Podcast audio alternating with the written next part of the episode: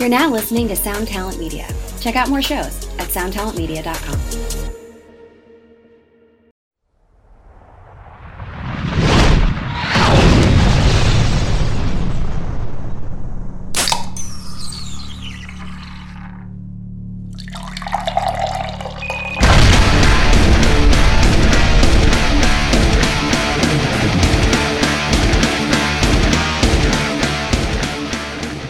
feel funny when someone like you who's been on like real sets and stuff comes over and I'm sitting here like, let me fix my camcorder, get it all focused. This is more and more what's happening, dude. I know. Self-production and, and yeah, I think like that's the dirty uns- untold story of this strike is that like residuals and AI, which are so important and, and Oh, right, yeah.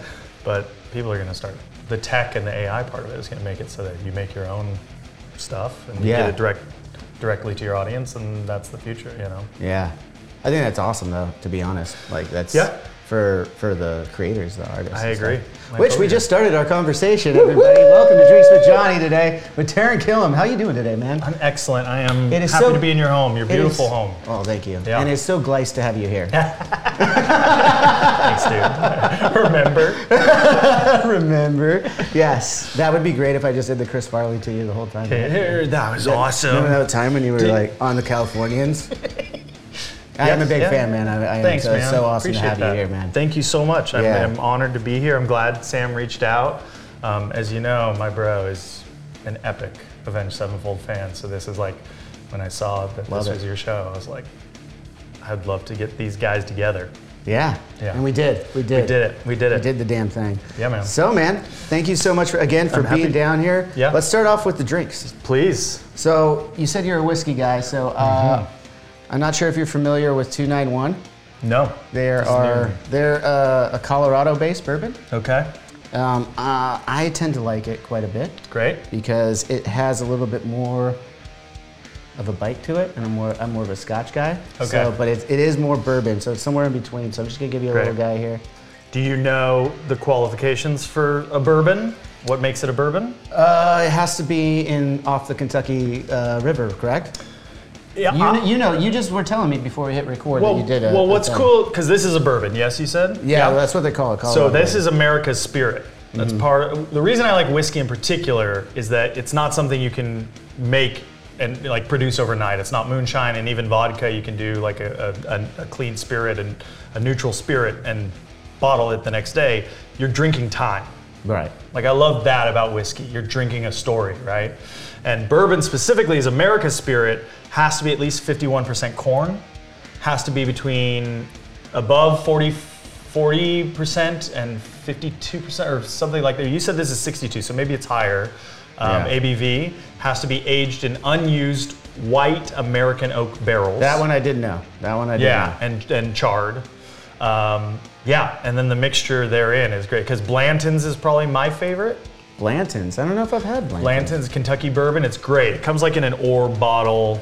Um, really, really Oh, nice. it's got the little one. horse on top. Yeah, I have horse. had that one. The one you said, I, I call it looks kind of like a grenade. But Yes, yeah, exactly. Yeah, exactly. Yeah, yeah, the holy grenade, the holy hand grenade. I've had that one. 100%. Well, you seem to know about your Cheers. bourbon. Why don't you tell me what you think about this one? No, we got nice. we got to clean glasses though, man. Cheers. Cheers. Cheers. Yeah, that's nice. Mmm. That'll do it. I feel the bite, and I feel like I feel which is like you get a peaty, a peatier vibe. Exactly. but it's still pretty smooth. Like it's a thin liquid. You know what I mean? It's not. I find like when things haven't been proofed down too much, it can be a little chunkier, a little heavier in the mouth. And this is very light in the mouth. But then you get that heat. It's nice. Exactly. That I'm so glad we're talking alcohol. Yeah, I am. I am. I mean, I, my, as my brother knows, I'm new to the. I didn't start drinking till I was 30. okay. Wow, that's late. Super late. My honeymoon was the first time I was ever like even tipsy. Where was your honeymoon at? We went to a small little island called Petite Saint Vincent in the Caribbean. Oh. So like you fly to, um, I think you fly to Barbados and then you fly to St. Regis and then you take a boat to Petite Saint Regis. Okay. It was great. And we were on the island and I hadn't uh, partaken before, but I got really sick one week at SNL, like bad, like congested, like waking up, like stuffed up. and Nyquil wasn't doing it. And normally Nyquil's like a miracle tonic for me, particularly like being a teetotaler, straight edge guy. But one of our crew members was like, "Yeah, just have a shot of whiskey," because I was telling him about. It. I was like, "Ah, oh, it's rough. This, these are long nights." I'm like, "Have a shot of whiskey." Yeah, you don't drink, right? Yeah, have a shot of whiskey. It'll knock you out. And so I went, I went So to good. Del Frisco Grill, the 30 Rock, and I ordered a, a double Jack. And I downed Jack it. Daniels is always the first whiskey everyone tries. It's just yeah, it's just It that is gateway tasty. whiskey. I love it still. I, I still do. I got I got a I like I got I don't not like anything, and I'm not trying to talk anybody out of business. But mm, uh, a competitor to Jack Daniels, Dickel. Have you ever had Oh, Dickel? I love George Dickel. I love Number me 12 George sour Dickel. mash. Oh, it's so And good. if you go to Bevmo, not, this is not an endorsement. This is just a passion. A number 12 sour mash Dickel, three bucks cheaper than Jack Daniels. well, three bucks. I don't know. What's the difference? I'm just saying for a for a good flavor, You know, for a good good. flavor like mid shelf. Uh, I like George Dickel on the road. We would uh, often we'd get it on the on the rider for a little while, and we'd be on the bus and we just like you know we're trying to watch our weight out there. You know I don't know why, but you know, uh, then you get older and you don't care anymore. Uh, but like you started to watch your weight when you're you know a little younger and stuff, and it's Yeah. like well straight whiskey is less calories. We'll just pass the bottle around. And it was always George Dickel because it Yeah. is a very smooth like Yes. one you could pass around. hey kids, you can sit around the table and pass around a bottle and just But- keep pulling off of it. piano, guitar, and bass lessons first. put in your hour first, and Uh, you then put in your 10,000 hours or exactly, your something like that? Gladwell, so, yeah. ten thousand hours. Man. Um, yeah, so it's a, it, it kind of would, and I was doing Jack Daniels at the honeymoon, and it, and I wasn't like feeling the effects. It was never that. It became a social thing. I had to do like a Jack and Coke, and then my wife asked the bartender. She's like, "Wh- "What's something that you like to make that nobody ever asks for?" And he made her a mudslide, and I love milkshakes, and it was just a boozy milkshake. So like Yeah. Four mudslides later, Mom loves mudslides. Well, now you're speaking I wanna my hang with your language. mom. yeah, now you got Sam over there. I want to Sam, have Sam's a big, all about frothy, sweets. creamy, good, Yeah. sweet drink. It is so gross to Oh. me. It's fucking disgusting. it really is. I can't. I can't handle. it. Like No? the way he drinks, I'm just like that is. He'll drink like so. There's this bamboo stuff, which is absolutely amazing. Yeah. It's a it's a it's a rum cream banana liqueur thing. Like Okay. it's, it's really delicious. Yeah. but not straight in a glass of ice, just chugging it. And he's over here projectiling into that very sink back there behind Yeah. you uh, after a night of drinking this. And I'm just sitting there, a little high, a little drunk, and I'm like just trying to talk business to him the whole time. He's while literally, fucking- sitting, he's literally sitting where you're sitting, watching TV, going, you know what we should do? And I'm like, stop talking to me. I think it was, I think it was Just so a late. sweet on the way out. Yeah. I, I think by the I think it was so late at night at that point they were running like the infomercials, and I'm like, we should pay to make an infomercial for Drinks with Johnny. I wonder. I wonder now. Like, How, I mean, How if, affordable we, that- if you make it, like what we were Yeah. talking about before we started rolling here, how much can those ad spends be? Like, it can't cost that much money to, Totally. to do that anymore. at, at two in the morning on like Yeah. traditional like And what's you- called legacy network TV now. yeah, and then you could tell everyone like that follows you on social media to like tune in stay that night and watch it. watch it. And Like, we'll put clues in Yeah. the thing and stuff. Yeah, That'd be a- Not see? bad. a QR code that'll lead you to. I need a new- director though. Yeah, hit me up, man. hit me up. I'm glad I'm here. I know where you live now. Yeah, that's a little scary. I know where your bar is, Johnny. Well, you're always welcome to the bar. Thank you, but man. speaking on your directing though, yes. I did just watch uh, Killing Gunther. Okay. Thank you. a couple weeks ago when uh, when we knew you were coming over, I was like, oh, let's check out some of the stuff I haven't seen, mostly from SNL and The Heat and, and uh, Single Parents is where Oh, I cool. predominantly know you from. Yeah. And then uh, I'm a fan of all those things. And then I saw Arnold was in this one, and I was like, Yeah. okay, I got to watch this movie. And Yeah. it was on Tubi. Everyone's on Tubi. Um, For free, I hope on Tubi. Good. Yeah, It's Good, for good, free good. on Tubi. uh, so I watched it, and uh, I just wanted to know, like, first of all, you got Arnold to do like straight comedy. Yeah. like, that was that was sick, and he did a great job. Thank so, like, you. As a director, I was just curious, like, how did you approach that? How did you get Arnold? Like, walk me through. Yeah. Uh, how he's a part of this movie. It was it was uh, yeah unbelievable and and thank you for watching it and I would say like you know the 30 minutes or less that he's in the film is probably the part I'm most proud of because this was like you know when you're trying to get self-produced stuff and you're trying to to raise the money you're like what can I accomplish with what I have access to like mm-hmm. with my friends and so I really wrote that film thinking like this is something I'll shoot when I'm off SNL in the summer with like you know cameras that we can rent that we can afford and it'll be fun and we'll improvise and stuff.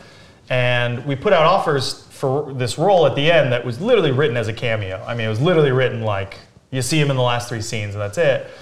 And I reached out to people that had hosted SNL that I'd had good shows with or had a good time with. And so, like, you know, we shot, we, we aimed high. We went out to Tom Hanks and, like, I, I, I filmed all these, like, offer videos. Like, Okay. hey, what's going on? It's Taran. Remember me? Remember this? You know, that kind of stuff. And you just send those out? I sent three of them out. I sent Okay. one to Tom, I sent one to John Malkovich, Ooh. and then I sent one to Bruce Willis. Bruce Because he had hosted yeah. and I'd had a really fun week with him and we got along pretty well. And Bruce kind of took his time with it and it was like, maybe you will, maybe you won't, and ultimately said no. But uh, Bruce and Arnold were rep by the same team, same agents. And they're like, you know, Arnold's looking to do some comedy and get back into it. Would you consider Would you consider remember the asking phone you? Would you consider Arnold Schwarzenegger in your movie? Like, what if you just roll back? Ah, I guess. Sorry, Malkovich or bust. The governor, yeah, you're, you're from California too, so you know Exactly. that. yeah. Oh, I mean, we grew up watching all like Conan and Predator and Oh, yeah. Terminator. I mean, like, I, I, I think Arnold was in a category like at that point. I was like, I've never met him, and no way would he consider this. So when I talked to him a few times, like my favorite, my favorite thing was the first time that we ever like spoke face to face was via via Zoom, via FaceTime. And I'm in the offices at SNL, and it's a writing night, and I get the call because they say he's gonna call you. I'm like, I gotta go. I gotta find a place that, it looks professional, and and like I get back to my office and I close the door. And uh, his assistant was there. He's like, "Hey, Taran, how's it going? You know, I'm Pete, and I'm gonna hand you over to Arnold now." And I was like, "Okay, cool, thanks." And he hands the phone over, and it's Arnold, uh, cigar. Has to have this guy. Has to He's at this his place in Idaho. He's in his office at his desk with an oil painting of him from Pumping Iron behind him. And I'm just That makes like, me so happy. I can picture the scene. This is exactly what I wanted. and I was like, Darren, hey, how are you? Good to see you. And I was like, hey, hey, how are you, Ar- Arnold? And thank you so much for reading and taking the time. He's like, yeah, no problem, no problem. I was like, you look great, man. Yeah, yeah, yeah, yeah. And he's like, uh, oh, he, he said it. He's like, yeah, yeah, yeah. Uh, uh, that's the before. This is the after. and I was like, I love this man Yeah. more, and I didn't think that was possible. Dude. That was so cool. And then working with him, like once you once you guys are on set, what was it? Full was that pro. like? Yeah. Full pro, man. Like, really got to give it up because I like. There was a lot of plates to juggle, and it was definitely the most ambitious thing I've ever taken on because I was at the helm of of it. Um, and him showing up, I just wanted to, you know, show someone whose career I've admired, revered, and who's brought me so much joy that I'm taking this very seriously and I'm going to work hard for you and I want to protect you at all costs and make you look good and make you have fun.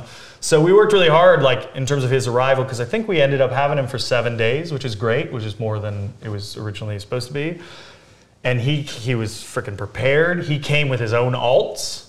He came with like What, his own- uh, like alt jokes or punchlines Oh, for things. okay. He's like, I was thinking I could Yeah, sorry, I'm not, I'm yeah, not yeah. in the industry. I don't know what the fuck he just said. he, he and he had time for everybody too but he was also a master of like ending a conversation too you know what i mean like he would Yeah. get everybody their time he's like yeah i'm glad you like the movie yeah i'm glad I, so I nice bet here I bet you that came from his politician career, not his acting career. yeah yeah i wonder I, I mean it was he was everyone always feels like they like when you talk when you hear about politicians that everyone really likes, right? Mm. They, you always hear about man, they were so great about the time they gave everyone. Really made me feel like like they were listening and stuff. Yes. And I'm sure they are. I'm sure Arnold was listening. I'm just saying like Yeah. They, I think it's a certain skill that you have to have as a politician. I wonder because before he was the governor of California, he was the biggest.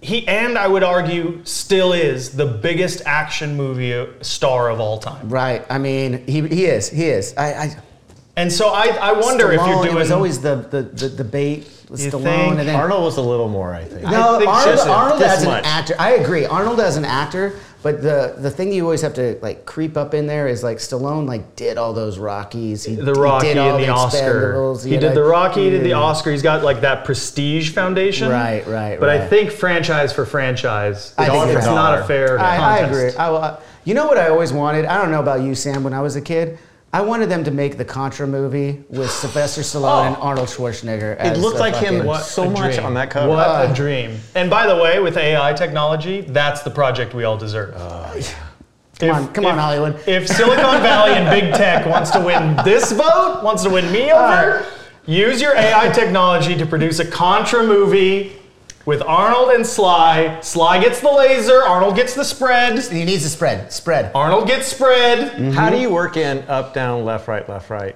BA. Oh, they'll find a way. They do make gotta- it funny. You make it Oh, funny. it's a code you- they have to- Yeah, There's some code. It's like a ticking clock, there's a has to- bomb yeah, yeah. to deactivate. Yeah. and To- to exactly. go do that. Select start. Select start. I'm driving. My fingers are too huge. the little red buttons are so small. I think you could And then Kathy. Ireland comes in. Do you know what I mean? And just make it like, like like pure n- early '90s, late '80s vibe. Like, yeah, oh, yeah. God. how hot was Kathy Ireland then? I think st- probably still a very beautiful woman. Oh yeah, Yeah. I, I just mean like, uh, uh, She was just yeah. She was was just she like was the poster. She She was was the like poster. I, I'm an '80s kid, like '80s into '90s, and like yeah, the Farrah Fawcett of the set, like that it was, Kathy That was Kathy. for me. Yeah, Yeah, yeah. The cutouts in every in every liquor store next Yes. to the Bud Light stands. and Necessary roughness. everything. Ooh, Yeah. that was a great pull. Yeah, bro. Necessary roughness. Yeah, bro. well, speaking of that, like- real quick. Well, Yeah. uh, obviously. We talked before we started here. and You mentioned the AI thing and the and the, Yeah. the strike that's happening right now. I mean, you're part of you're part of Hollywood, man. So like, Yeah, dude. Um, I'm the I know problem. you. Have, You got me. All right. Hey, this is a good gotcha interview. You're right. You're right. No, man. I so when I first heard about it a little while ago, because I don't I don't have my fingers on the pulse of news. I just I gave Okay. up on that a long time ago. Um, but when I heard about it, I was like, oh, what the hell is this about? You know, as a musician, we're part of the same like uh, SAG Yeah. stuff and everything, get all that stuff sent. Yeah.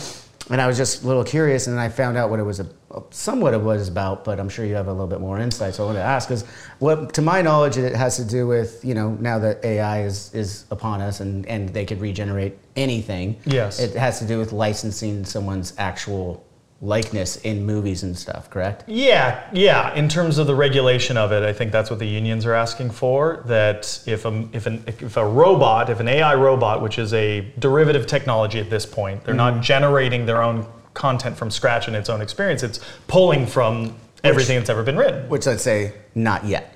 Not yet. And I, you could argue, and I think AI companies would, that that's what humans do. You read things you like, you see things you like, and you pull from that, and that inspires Yeah. you right there. But right now, the technology is such that it is still very directly derivative. And I feel like if you watch a lot of the content that's being made, this trailer, like there was that great Gatsby, you know what I mean? And you're seeing actual shots from Baz Luhrmann's Great Gatsby, right, with like mutated computer faces.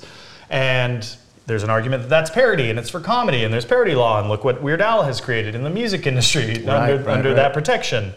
But I think what it is is that if there's not a human soul, if there's not a human being, and like AI is a very, in my opinion, like uh, narrow avenue in a huge boulevard of issues for the entertainment industry. Okay. Um, you're talking about residual minimums. You're talking about trying to make your health care because what's hard to explain to the world at large is like I think part of the narrative gets spun that like oh writers and actors want more money for and they're making they all they do is play you know whatever it is That's usually what it is. Anytime in, in right. the entertainment industry, anyone. Yes. That's. I mean, it happens in sports. It happens in Yeah. music. Anytime that the artists, let's say, or creators are on strike, it's often spun exactly yeah yeah, yeah. that it's it's all about money. Which, by the way, guys, it's usually not that much about the money. yeah yeah it's about I mean It's yeah about it, the it's money at the end, but it's like it's also yeah, and it's about the next people coming up, making sure they're still going to have favorable deals and not get screwed over. that's but not, that's not it. everybody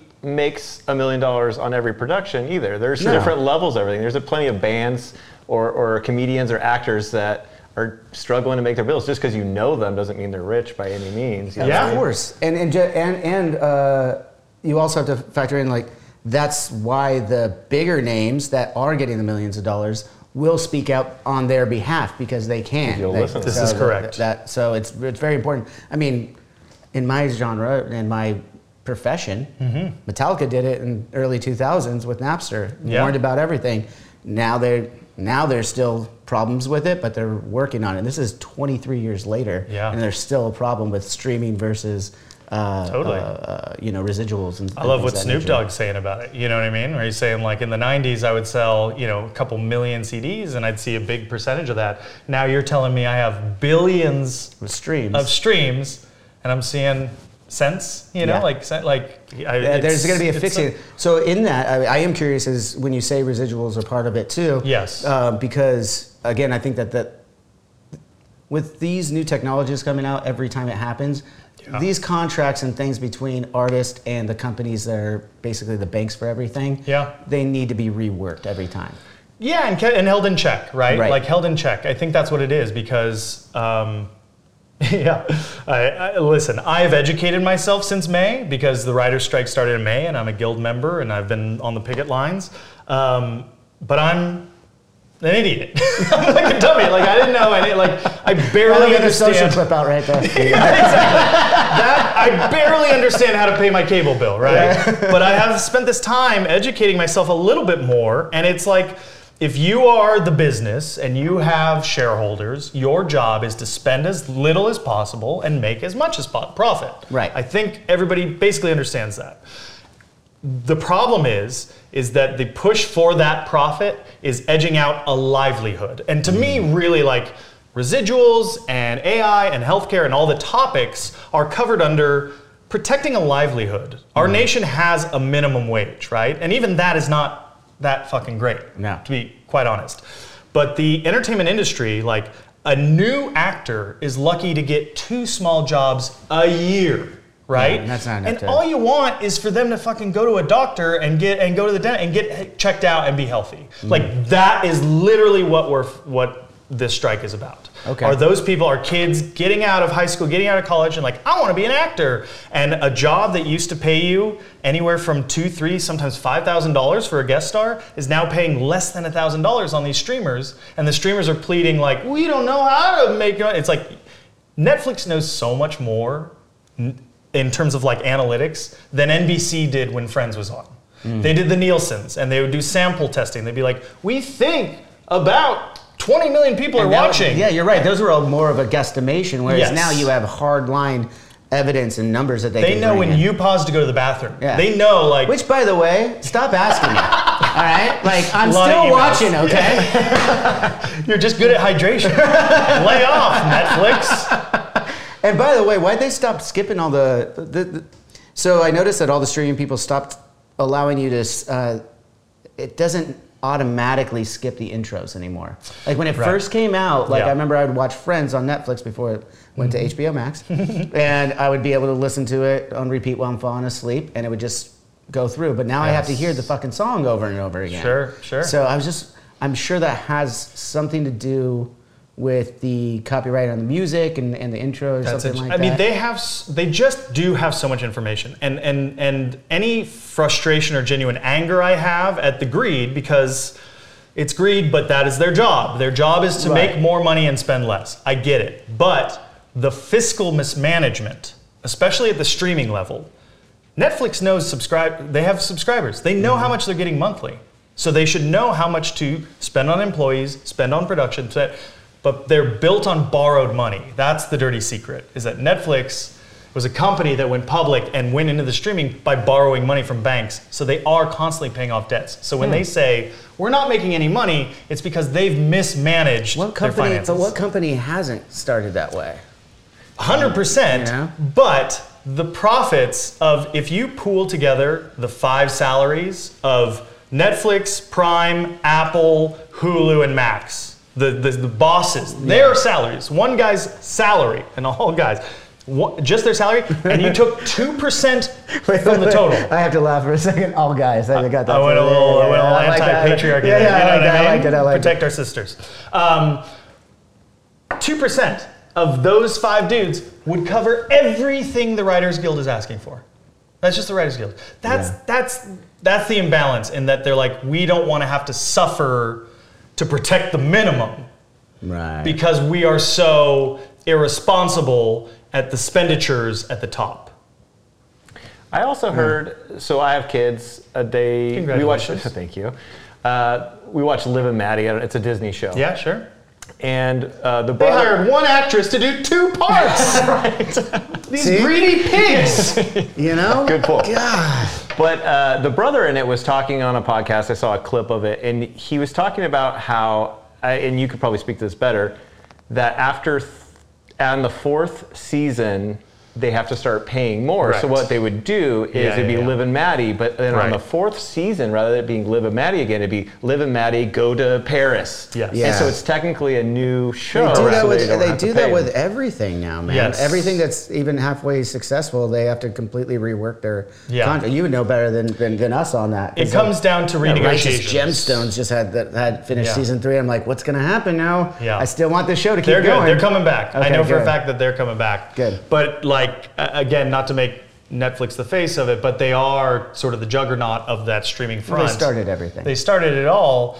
Um, you know, they don't go past two seasons for the same reason, unless it's Mm-hmm. unless it's a Stranger Things, unless unless it's a cultural touchstone, right? Like that's the power of Stranger Things is they know how many people are watching it, and they won't ever say, but they also know that it is a it is event television, and that's hard to accomplish more and more. I feel like Mm-hmm. gathering everybody as opposed to in the 50s, 60s when there was four channels. Oh, dude, like, everybody watched Ed Sullivan. You know, the Yeah. 40 million people are all watching the same thing. Right. That's hard to do now, which I think is a beautiful thing because everybody gets their own flavor and everybody has their own lane. Yeah.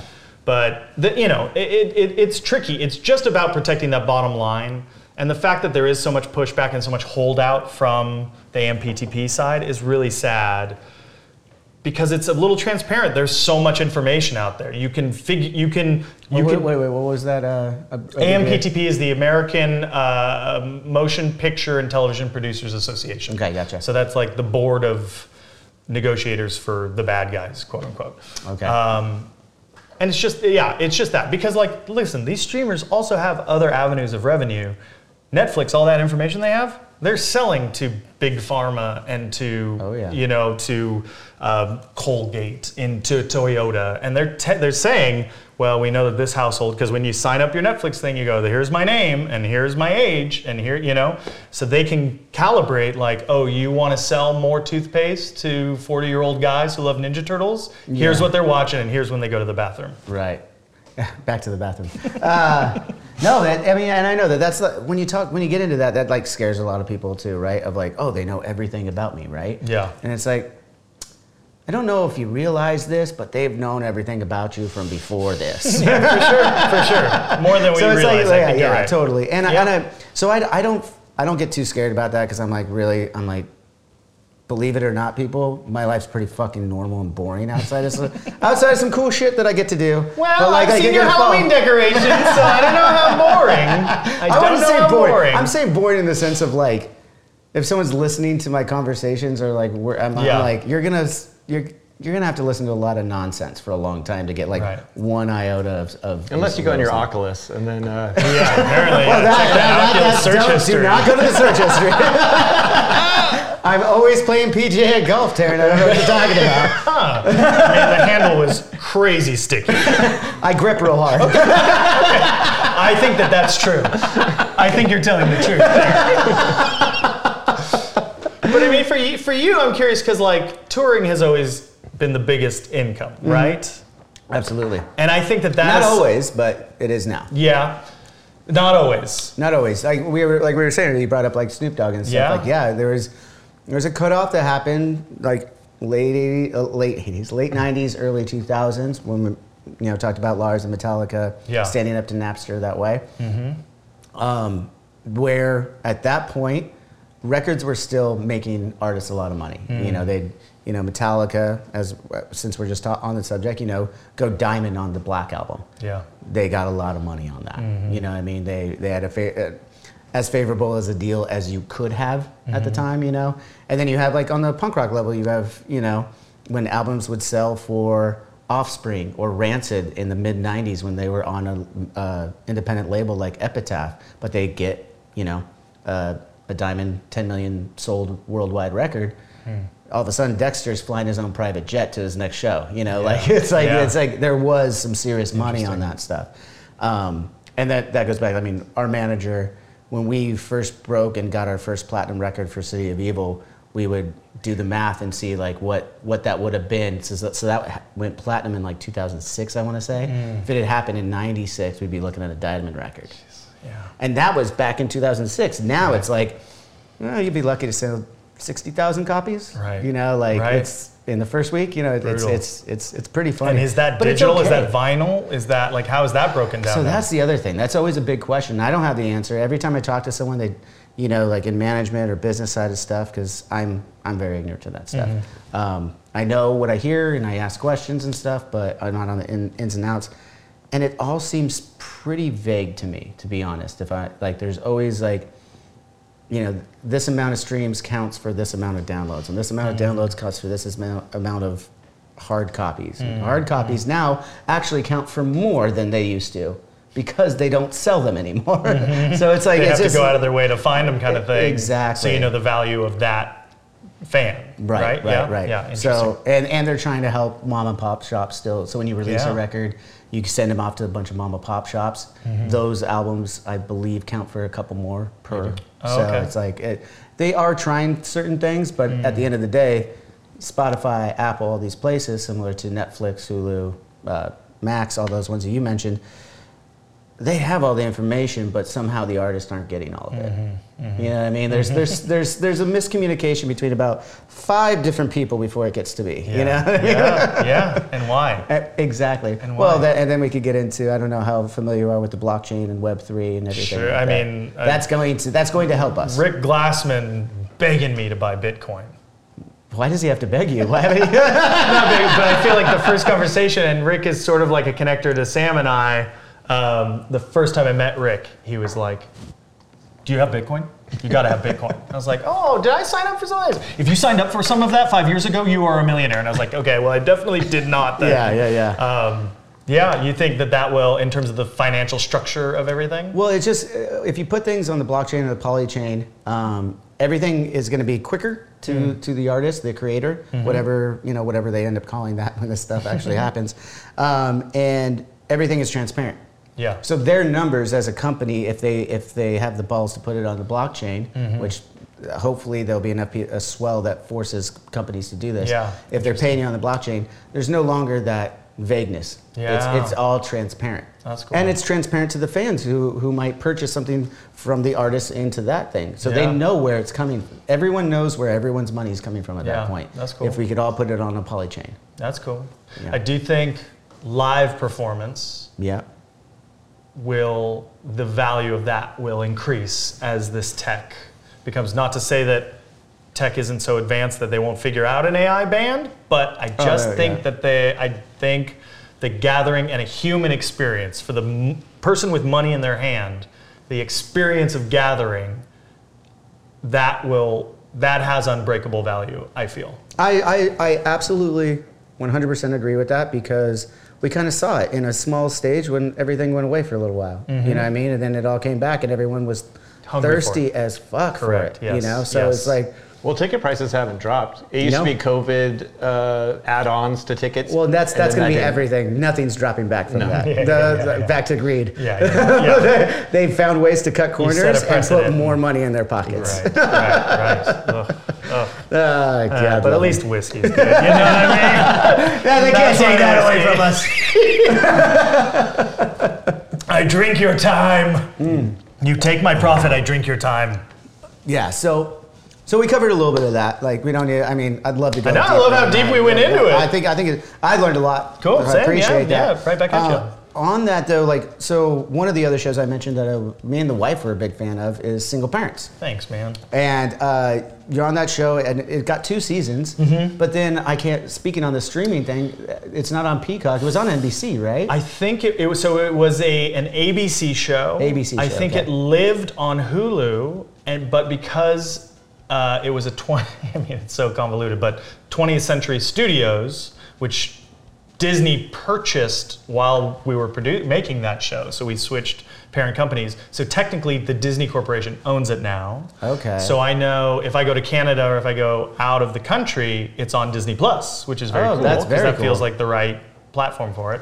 because it was a really sweet show and it was, so was. nice and we love making it and I love the people that I did it with and then um, Who's the guy, who's the guy hit, from uh, Ray, Ray Romano that was on the Brad show? Garrett. Brad Garrett, that's right. so great. Yeah, Yeah, his character on that was was something Yeah. something to behold. Yeah, thanks. Yeah, it was. It was a good. It was a good uh, uh, variation of of people, and I, I just really love the concept of it because I do think being a single parent is like one of the most admirable and probably difficult things to be. You know what I, I, mean? I could only imagine, you know, when my wife gets drunk and leaves me with the kid, it's you like get a little taste. Yeah, yeah, you get a little it's taste like of the it. opposite. I like that you threw under the bus, though. But, uh, Absolutely, it's our anniversary. but tomorrow, also, so why like- are all the CEOs male? just trying to balance. Just trying to. Your, That's your audience is probably. yeah, yeah. Hey, it's talented. but yeah, so It was a good show, but that, no, that was really sweet. And then and then yeah, COVID hit, and so like we'll say we blame that. You know, we like who knows. Mm. But um, yeah, we literally wrapped the week before March 20, what March 13th or whatever the date is. Okay. Um, and then yeah, we all kind of sat around for a while, but um, that was just one of the, like the most pleasant experiences, and it's really great. It's something that I was able to watch with my kids. Yeah. Um, so I was really really proud of it. no, it was a great show. Thanks, I, I really, I really liked your character. Appreciate just like the, that. the nice guy, just helping everybody out. Yeah, like, yeah, was, yeah. It made it was a feel good. It was Yeah, a feel good exactly. sitcom. Feel good sitcom. That's what we're going for, yeah. And then you get to uh, back to Netflix. Uh, uh, uh, the remake of uh, River Wild. Yeah, you're with Your man. co-star, you're with your co-star again. Yeah. So Leighton And Adam Brody, who was Yeah. on Gossip Girl with her, so now you guys have Yes. this whole triangle going. Totally. So he's the OC. She's Gossip Girl. Oh, I'm sorry. So there, no, no, no. I'm with you. I had to educate myself my, as well. my, my wife watched all of it. Like Yeah. we were- in college when all that Same. was running. So Same. it's So like, I was like, that's the new. Cro- that's the new Dawson's. Yeah, exactly. That's how I take. That's the new Buffy. That's the new Dawson's. Right, right. Um, yeah, but then um, and and and they reached out. Like Adam and Leighton had put this together, and Ben, uh, who was the director and the writer, had worked with Adam, and um, that was cool because we were out. We shot that last summer in Bosnia, Slovakia, and Hungary. Whoa. Yeah. Guess when all And you know what? This is cool. I saw Pearl Jam in Budapest. that is sick. It was sick. Did it? What, what kind of venue is out there? It was good. It was a good size. I would say at least like twenty to thirty thousand strong. Like it was big and Hungarian and and English. There's not a lot of crossover. Right. And like Budapest, like in the city, you know, every fifth person maybe speaks a little bit English, but Okay. it's all a lot of Hungarian. I'll tell you what, those twenty thousand, if I'm lowballing it, knew every word to every song, and they hadn't played in Budapest since '94. oh, that's a that's a home. Oh, that's so cool. It was very That's cool. rad. it That's was a great show. I've never been to Bud- Budapest. It's- I'm only pronouncing dope. that way now that I know the way take to it, pronounce take it. it, because they'll be like, Yeah. "Oh, you've been." Because I was a, I, I, I, the, my, my whole thing was um, knowledge of it is the Grand Bu- Budapest Hotel, Sure. movie, which is fantastic fucking movie. Good movie, good movie. Um, you love Wes Anderson. Wes Anderson's great. He's pretty rad. Yeah, Asteroid City. Did you like it? I didn't see it yet. Okay, Is it good? It's fun. Yeah. He's, He- he's an artist. Yeah, yeah, Yeah. And he has his style, and it, God, it's so good. Yep. I digress.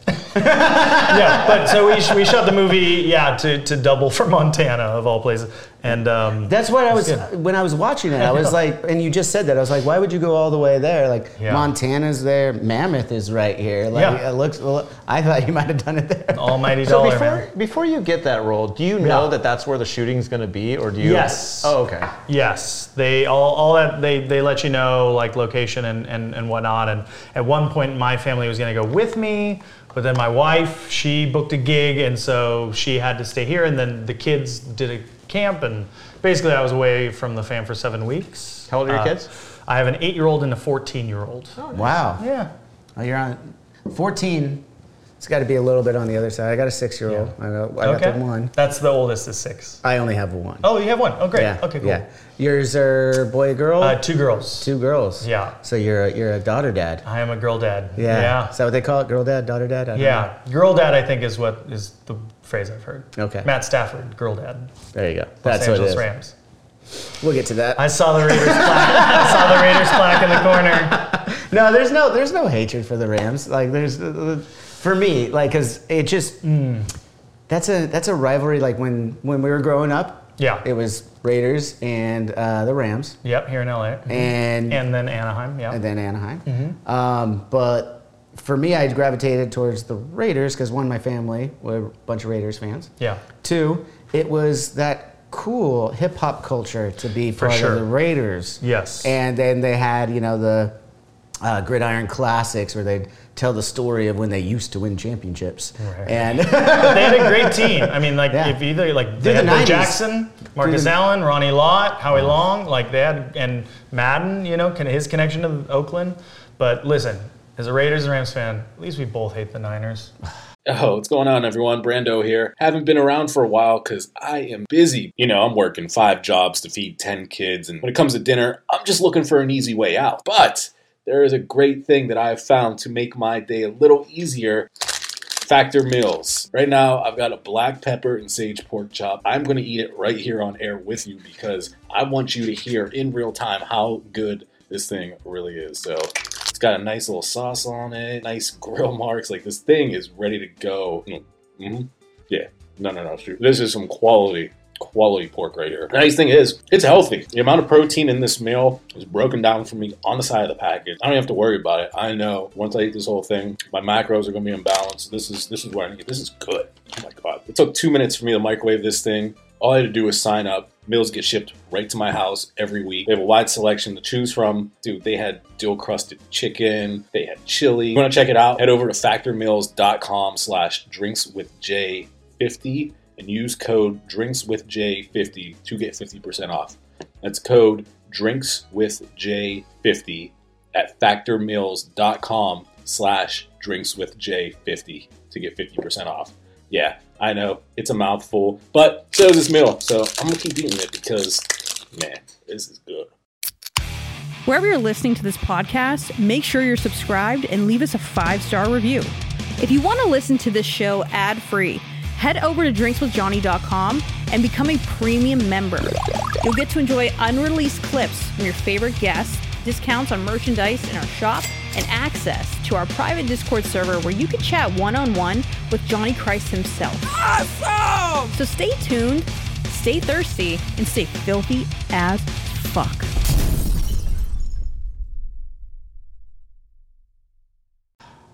so I do.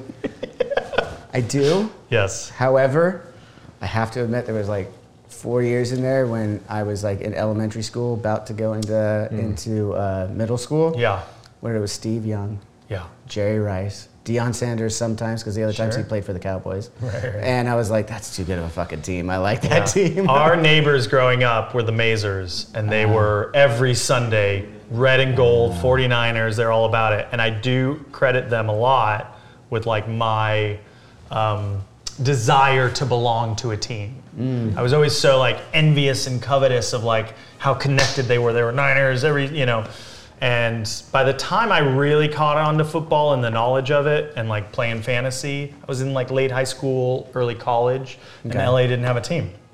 yeah. And so I promised myself, I said, whatever team, I know we'll get a team again. Whatever team comes back, I'm all in because I love being from LA and Mm-hmm. Yeah. I love football. That's it. I mean, that's solid reasons. And Yeah. damn, SoFi is such a good It's a fucking good stadium. to get in on the ground floor. Hey, we, can like, both agree though, bro, like the step step-headed children and the Chargers, like we could we could. the uh, Carson Chargers, Oh god. What a- Tagarons. I just don't even know why they did it. I was like, Yeah. you just stay in San Diego, man. You're just you're gonna come over. You're gonna be the Clippers, and then Yeah. like you know. I think they do. I, I honestly do think like they need the income to pay for that stadium, that incredible stadium. right. And I do like Herbert. you know. Herbert's great. He's great. There's it's nothing against the players. Ever. No, but for me, it's San never against the. Diego- I'm like, come on. yeah. And I'm a Raiders fan. They're in our division. So, Right. And my best friend from like fifth grade Yeah. is a huge Chargers fan. And Yeah. he starts chirping at me, and I'm just like, man, just win, just go to a Super Bowl and then talk to me. You know? earn earn your bragging rights. yeah, exactly. Like, come on, Yeah. It's just yeah, you sound like a Clippers fan. Like, honestly, I don't know. You a basketball fan too? I'm not. My bro is huge Yeah, so Lakers you know what I'm talking about. He's a. Lakers dude. Absolutely. Through and It's through. a, yeah, that's the only basketball team in, in, in California. Let's be real. yeah. yeah. I mean, Golden State's pretty fucking good too, but yeah. Sure. Well, I mean, yeah. they- I guess they're pretty good. we'll give it to them. But All you know. We like stuff. Yeah, yeah, yeah. So back to uh, River Wild though. Okay. Yes. Um, wanted to ask. So it's a remake, right? Is it technically a remake or is It's a it like- reimagining. reimagining. Yes, because the original was Meryl Streep and Yeah. and uh, Kevin Bacon, which I loved as a kid. I loved that Same. movie, and I like the spin though of this reimagine uh, reimagination. Yeah, yeah, yeah. So- yeah, it's it's definitely like darker. I feel like that one is like um, a family thriller, which Mm. is a genre they don't really do so much anymore. Family thriller is That's really exactly true. what it is. Yeah. yeah. Like, I wish they would do that more because as Agreed. a, as a parent and you watch either shit or Yes. things are too, too far, Yeah, you're you like- want something middle ground. Yeah, Yeah. totally. I totally agree with Yeah. that. Actually, there was that was the '90s thing. It was totally. Like I didn't Air realize Force, at the time. I thought was One had a daughter, and it's like I gotta sing my daughter. the whole time. I thought I was just mature. Like I was like, yeah, I'm watching an adult movie. And now I think back and I'm like, and I still love these movies. And I'm going like, ah. Ah, they had the kid and the that, dog and the family thing. Yeah. And this one, uh, our River Wild, not the River Wild, um, our River Wild, uh, the director Ben, he intentionally was like, I kind of wanted, like, if we're going to take something that a lot of people love and we're going to use that name recognition, there has to be a good reason to make it now. And so he really kind of wanted to ground it and make it a little darker, make it a little more uh, relevant to today and, and Mm-hmm. to male female dynamics, I think, especially. A lot of the conflict comes out of that. Um, but he really wanted to make it a little grittier and, Right. and so, to separate, I think, in tone as Yeah.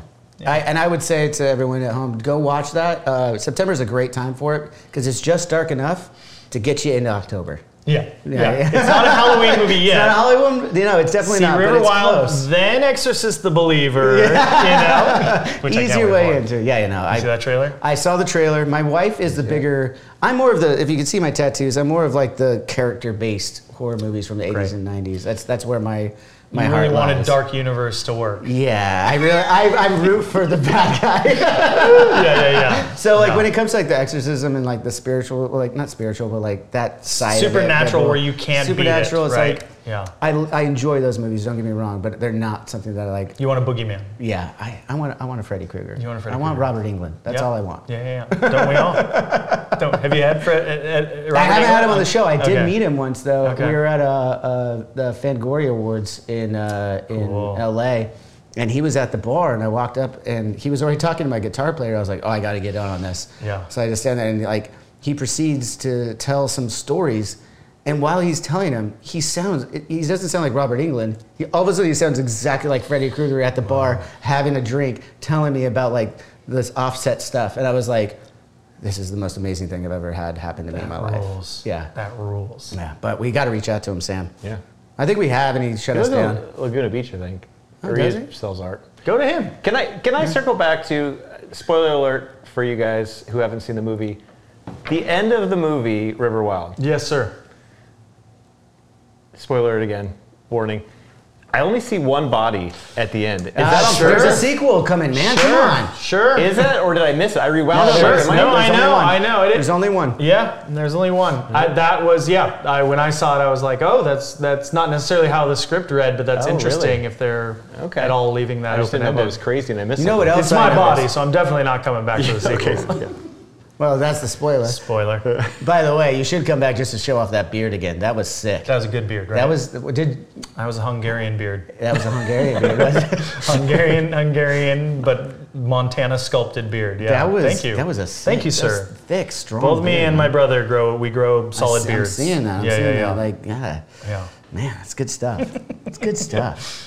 No, but it, it was a little bit darker though. Like, and Yeah. I, and I liked that. I Oh, mean, thanks. It was. It, I I was really into it, man. It was a it was a Cool, great dude. movie. Everyone Cool. go check it out. Everyone Check it out. It was a fun, fun one. We got to train at a Slovakian Olympic rapids facility. Oh. Okay, that's that's where I was going to go with that. Yeah. I'm so Okay. glad you brought that up. Yes. When you guys are training for it, Yes, sir. what is it? I'm, I'm sure you're about to walk us through that a little bit, but then do you actually get to take it to the river, or is that all stunt doubles? We're definitely in the water for a lot. There's some stunt double stuff. I would say like any wide where you see the boat literally like going down water. There's a couple where, where they let me do it, but um, uh, Tomas, my my double, did did all the bigger like hanging off of things in, in the wide. But we're in the water quite a bit, and we're in the water at night, which was- wasn't as fun as you might think it might be. Um, but this this cool training facility was also doubled for a lot of the inserts, so that they could because they could they had two paths and they could control the rapids. They could they could close a door and raise the level so that this was like now a category four, or like open half the door and now it's a three, and we can run that as a two, which is really cool. That's amazing, actually, Um, that they could do that. It was crazy. Liptovsky Mikuláš. If you're ever in the Slovakian area and stop by, Oh, I got your number now. got So it. next time I'm there, I'll be like, what was that again? up. Yeah, Liptovsky Mikuláš. Hit him up. The USA Cafe was a trip. They had or like the USA Bar or whatever. It was Oh, like, they always have like one of those bars Yes. everywhere. Those are so much so fun. funny. Those are so fun. like whatever like mutated version of America that they think you're looking for. Yeah, you but at least at least they pay and get like the good TV on. You know, Yeah, you get, exactly. you get your sports There's that way. great screens, The food is always a little funny. the arcade games are 12 years old. You know, Uh, which I'm okay with. You're Cruis'n USA. you, you, you saw, yeah, Cruis'n USA. I'm still over here on and Miss 8-bit Pac-Man. Yeah, yeah, yeah. yeah. No, it was fun. It was cool. They had there's a guy, there's a Slovakian Olympian who did kayak slalom. So he was in a kayak and he'd go through the slalom gates. And it was that's it's his facility because he's got like nine medals, six of them gold, like three bronze, three silver, something like that. Damn. And one day we went a little late into our training, and he showed up and he's screaming at Gary, and he's like on the riverbank, like, and the way that the the the slalom flags work is that they have wires across the river and they hang. So he starts throwing the flags in front of our boat. so we're like a bunch of like LA actors who are like, "Do I look like a river guy?" You know, it's like a red slalom flag almost slices my neck. Yeah. Um, it was awesome. That sounds It was fucking great. great. It was like we've sick. anchored an Olympian. Did you and we should have. Did you have any prior experience on on White Rab? Not really. We grew up in Big Bear, so there's Yeah. outdoorsy hiking, alpine. We knew that well. Um, but no, it was my first whitewater rafting experience. It was very fun. I've never done that. I've been down a river, but not White River. Not White yeah, Rab. I like a I like an inner tube and like Yeah, cold drink. drink, and Yeah, a couple yeah. beers, Yeah, you know, exactly. throw a fishing line, you know. Exactly right. Exactly. I could do that, no problem. But the whole yeah. Why don't they ever write? Why don't they ever write interesting movies so you can play Where's that River guy? Float the movie? The River Float Wild. Tubing. You guys remember that Tubing game back in the day? Yeah. The Tubing Wild. Wild. We gotta make that game Let's after write Contra. it. I'm in. I'm in. I, I, I would love to be a part of a movie of any kind, actually. Yeah. But- Oh yeah. yeah. I mean, when I was a when I was a kid, I had like, I wouldn't. I'm not going to say I had any training, but I had, there was like a performance arts class in middle school, and I was I was a part of that, you know, for three years, and it was that and music. Yeah. For me, so I was like, I always. I'm not good at it, but I always liked uh, the idea of being able to act or something like that. Yeah, And I was yeah. like, oh, Two roads diverged. And you Yeah. Well, you know, this one was a little bit easier. It's only four strings, so I don't have to remember lines. I've seen the 10 pound bass. I know it's not that easy. no, that's awesome. Because, yeah, because you got recruited out of high school to the band. Yes, I did. Yeah, that's amazing. That's a good summer high school job. Well, it was in the middle of the winter. Okay, okay. So, yeah, so- mid year then. yeah, it was mid-year. I, I, I never finished high school. Whoa. Uh, I was supposed, my mom, my mom said it was okay as long as I got my GED, and I said, sure, mom, I'm gonna get my GED. I never did. I don't see. you it's right next to the Bundy book. You bought a GED from Dave and Buster's.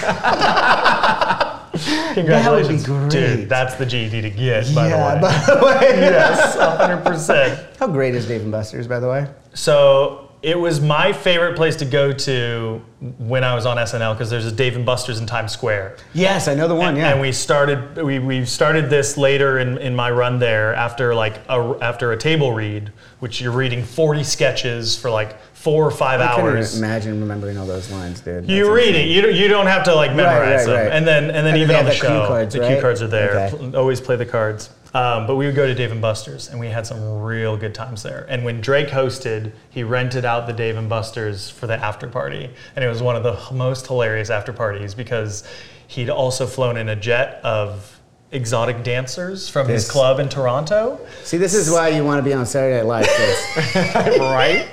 But you, I mean, I wish I had like a bird's eye camera of that night because there was like the comedy writer performers like playing trivia and enjoying the free drinks.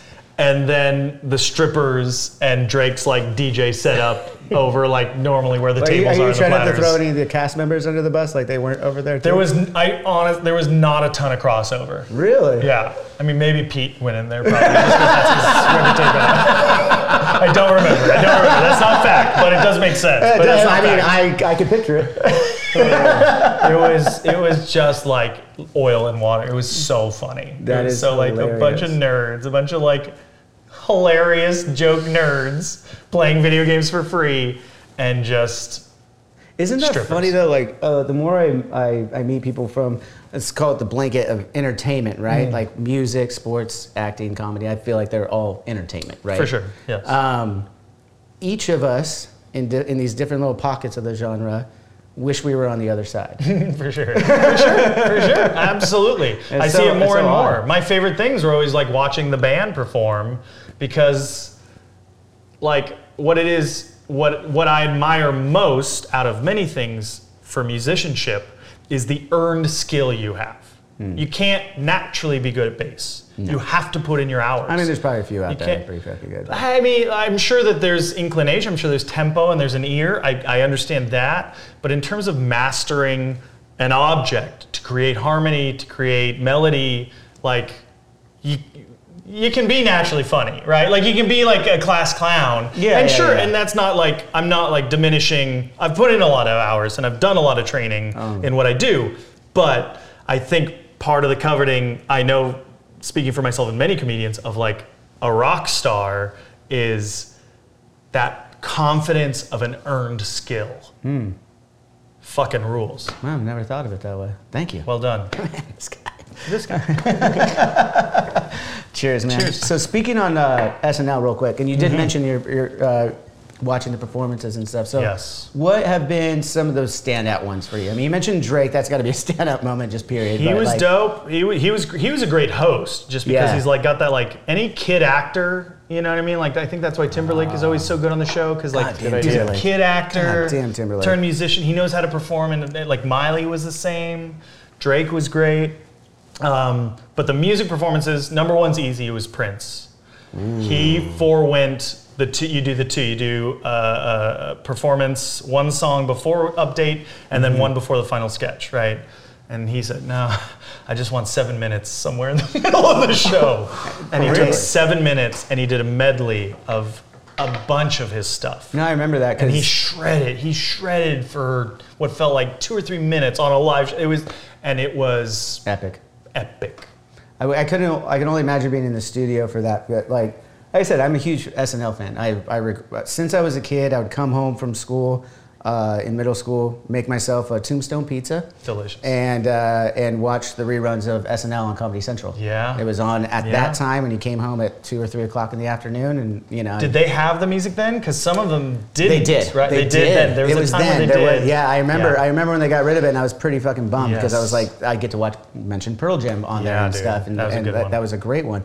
Um, but yeah, so it's just it's always interesting to me to like if you're in the studio, what that feels like different. You know, like I Yeah. how I guess this is a more of a technical question, but if you got artists, some of them like Drake or, or Prince or somebody or, or Miley or anybody actually at this stage, everyone's got in-ear monitors. So what are you guys hearing as other cast members that just want to check it out? Yeah. Uh, uh, yeah, absolutely. I feel like their sound system, I don't know, is like my official answer. Like, I don't know the setup. But in terms of what you're hearing, they do have speakers for the audience, right? They have like Yeah, their this, PA in- or in- whatever, yeah, right? yeah. Interior PA for the studio. So I think that feedback's happening, but it's a small space. I don't know. Right. Have you been in? I've never You been, I've never been. It's a cool space. I've been in the building for like other things, but I've Yes. never I've never been. Yeah, everybody's first impression is like it's so much smaller than I thought, and it is because it's just like this Mm-hmm. That's what she said. small rectangular thing. But so like the drum you're hearing fine, Oh, right? always. Yeah. drum you're hearing just fine. I tell people who come to the show, Yeah. like like our shows, like Yes. friends and stuff. I'm like, they're like, can we go outside stage? I'm like, yeah, but you're not gonna want to because Yeah. well, it- you're only gonna hear drowns you out. Brooks. Yes, right, right. It and so like because you're there, like there's a couple of times where as a cast member, I could go to they have a sound check on Thursday, so like you can go and it's like house lights are on, like there's none of the magic, but they're just working out the sound. And that was always my favorite. Was like showing up for rehearsal and hearing whoever was practicing. That's cool. Like McCartney's drummer was fucking sick. Yeah, he's he's ridiculous. Do you know him? The, yeah, like, I, I can't remember. I'm trying to blank bigger on his name. guy. Yeah, like, I'm shaped trying to blank on his name. And He's- just his personalities he plays. isn't it uh, Bonham? It's uh, John Bonham's con- uh, son, isn't it? Is it right now? Yeah, it was. It was a few years ago. Oh. I couldn't imagine him moving on from him. I don't think it's him. Though I don't think the one I'm talking about is him. But he was he was awesome. But because he just played with so much personality and just felt every moment. Um, but like thinking back, that's such an interesting question because I guess just like yeah, the PA monitor feedback, whatever, is what we're hearing. Right. Because you hear would hear all of it. It didn't sound blown out or anything. And But it wasn't like a big concert or anything. No, right? no, You no, no, 'cause, no. Yeah, you couldn't put that much sound in there. No, obviously. correct. Yeah, very, very like when Gaga played and I'm hearing the piano, I'm trying to go like, did I hear the piano? Which I think I did, because as the cast, you can stand just behind camera, so I'm like 25 feet away or whatever. But I think the audience, there's the like they- PA yeah, yeah. system is playing it out. For And you them. mentioned it seems small though, but, but like, I don't think the room itself, I thought was bigger. Like I could I could piece together what from the years of watching SNL that that room itself where the sound stage is Mm-hmm. is a little smaller because they always you know you'd have, you mentioned Tom Hanks earlier when he get when he became a five time member and he walks Yes. around the whole place you know and Steve it. Martin and everybody just walking around the whole place Yes. super cool to see that kind of Yeah. stuff I mean when you first come on the set like your first day uh, at SNL coming in from Mad TV Yeah, yeah. uh, what, what was that? I mean, what do you remember about that first, that very first day? I mean, I I was really spoiled in that I got a lot of firsts, like a slow burn into it, right? Because the first time I was ever in the space was just to see a show as a guest, and it was Andy and Bill's first show, and it was I think. Uh, I think, st- yeah, Steve Carell was the host, and Kanye was the musical. What a slouch of a first day. Was, I mean, it was crazy. It was crazy. And we sat, what I now know is eh, right in front of Lorne's office, because he's got an office on the ninth floor, because the audience is on the ninth floor and the, and the floor itself is eighth. okay. Um, so the audience is raised. And Kanye, that was uh, Power. Uh huh. Oh yeah, yeah, yeah, yeah, yeah. yeah. Uh huh. Yeah. And that was cool because he had all these ballet dancers like with him. It was, and it was, yeah, he He's was had always. some amazing SNL performances. he by the way, makes over, he over he, the years. he um, He knows how to make it look right for TV. he really understands the production of it, Mm-hmm. or his designer does, because he alters the stage where you're like, "Am I in a void now? Where am I?" Like, Yeah, he takes super ownership. It's it is impressive.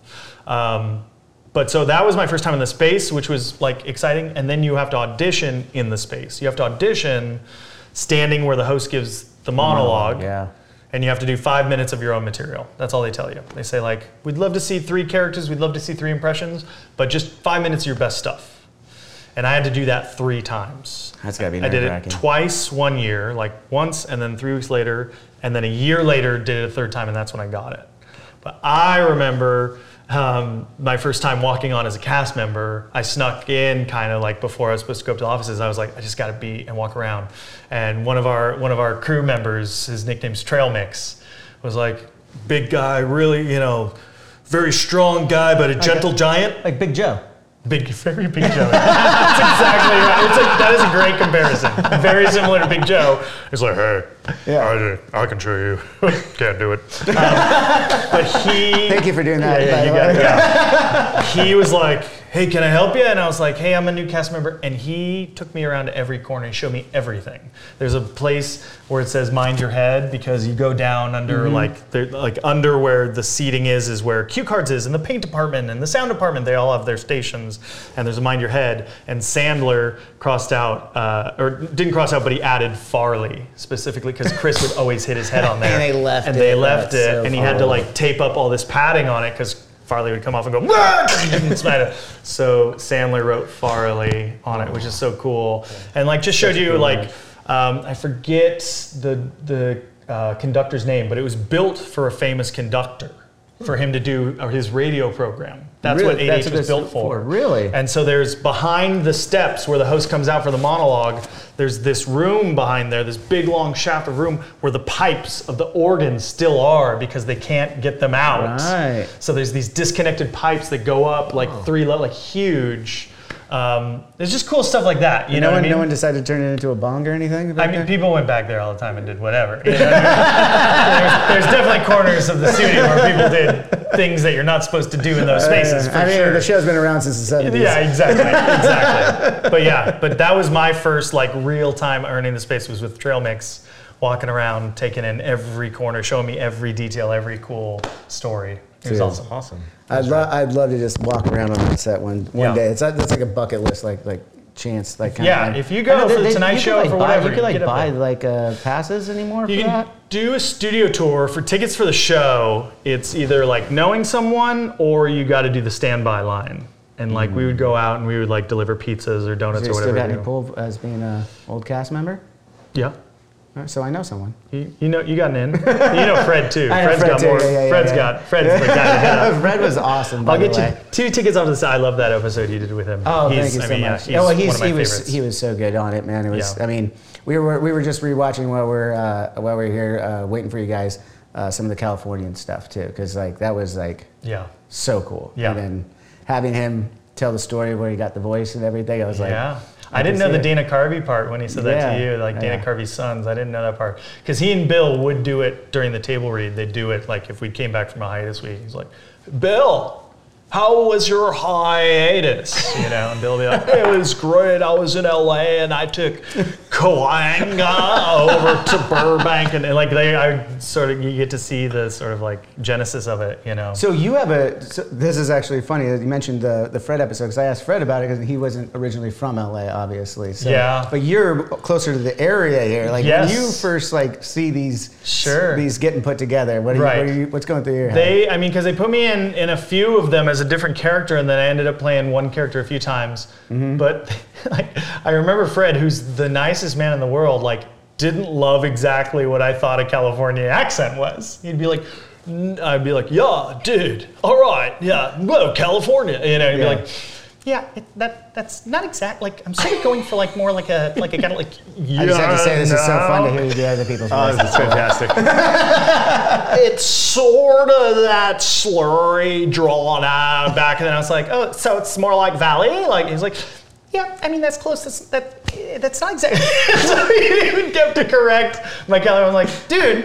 I'm actually I'm from, from Cal- there, but you know that's his musicality too. Like, Right, right, right. That's the genius of Yeah, him. yeah. Like he's literally one of my favorite people ever. He was so. Uh, I got so a cool. nice. I got a cool SNL music story All right, let's go.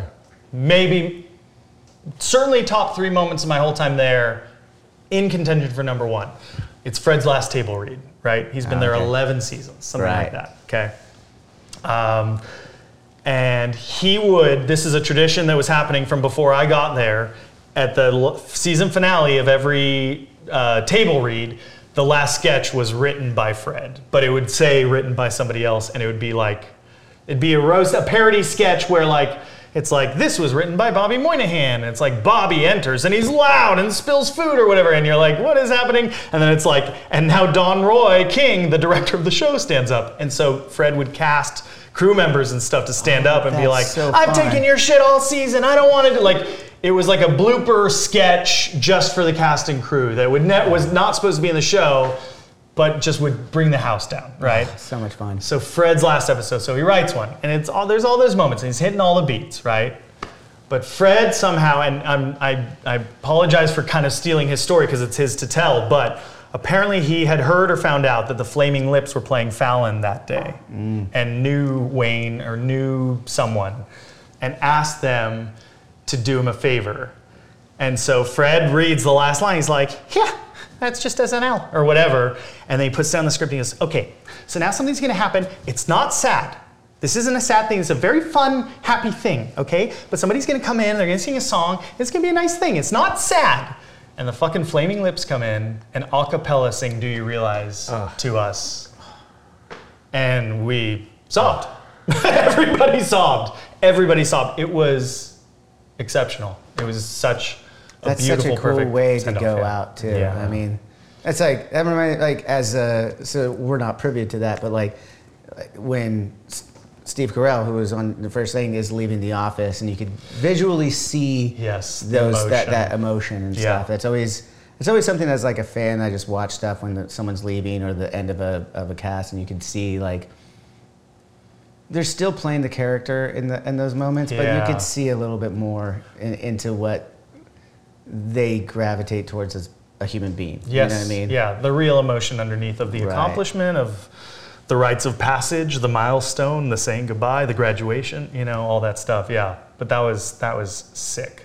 That sounds so rad. yeah. amazing. It was cool. So I have another fun question to ask though. Okay. Out of everyone you kissed on SNL, who was the best kisser?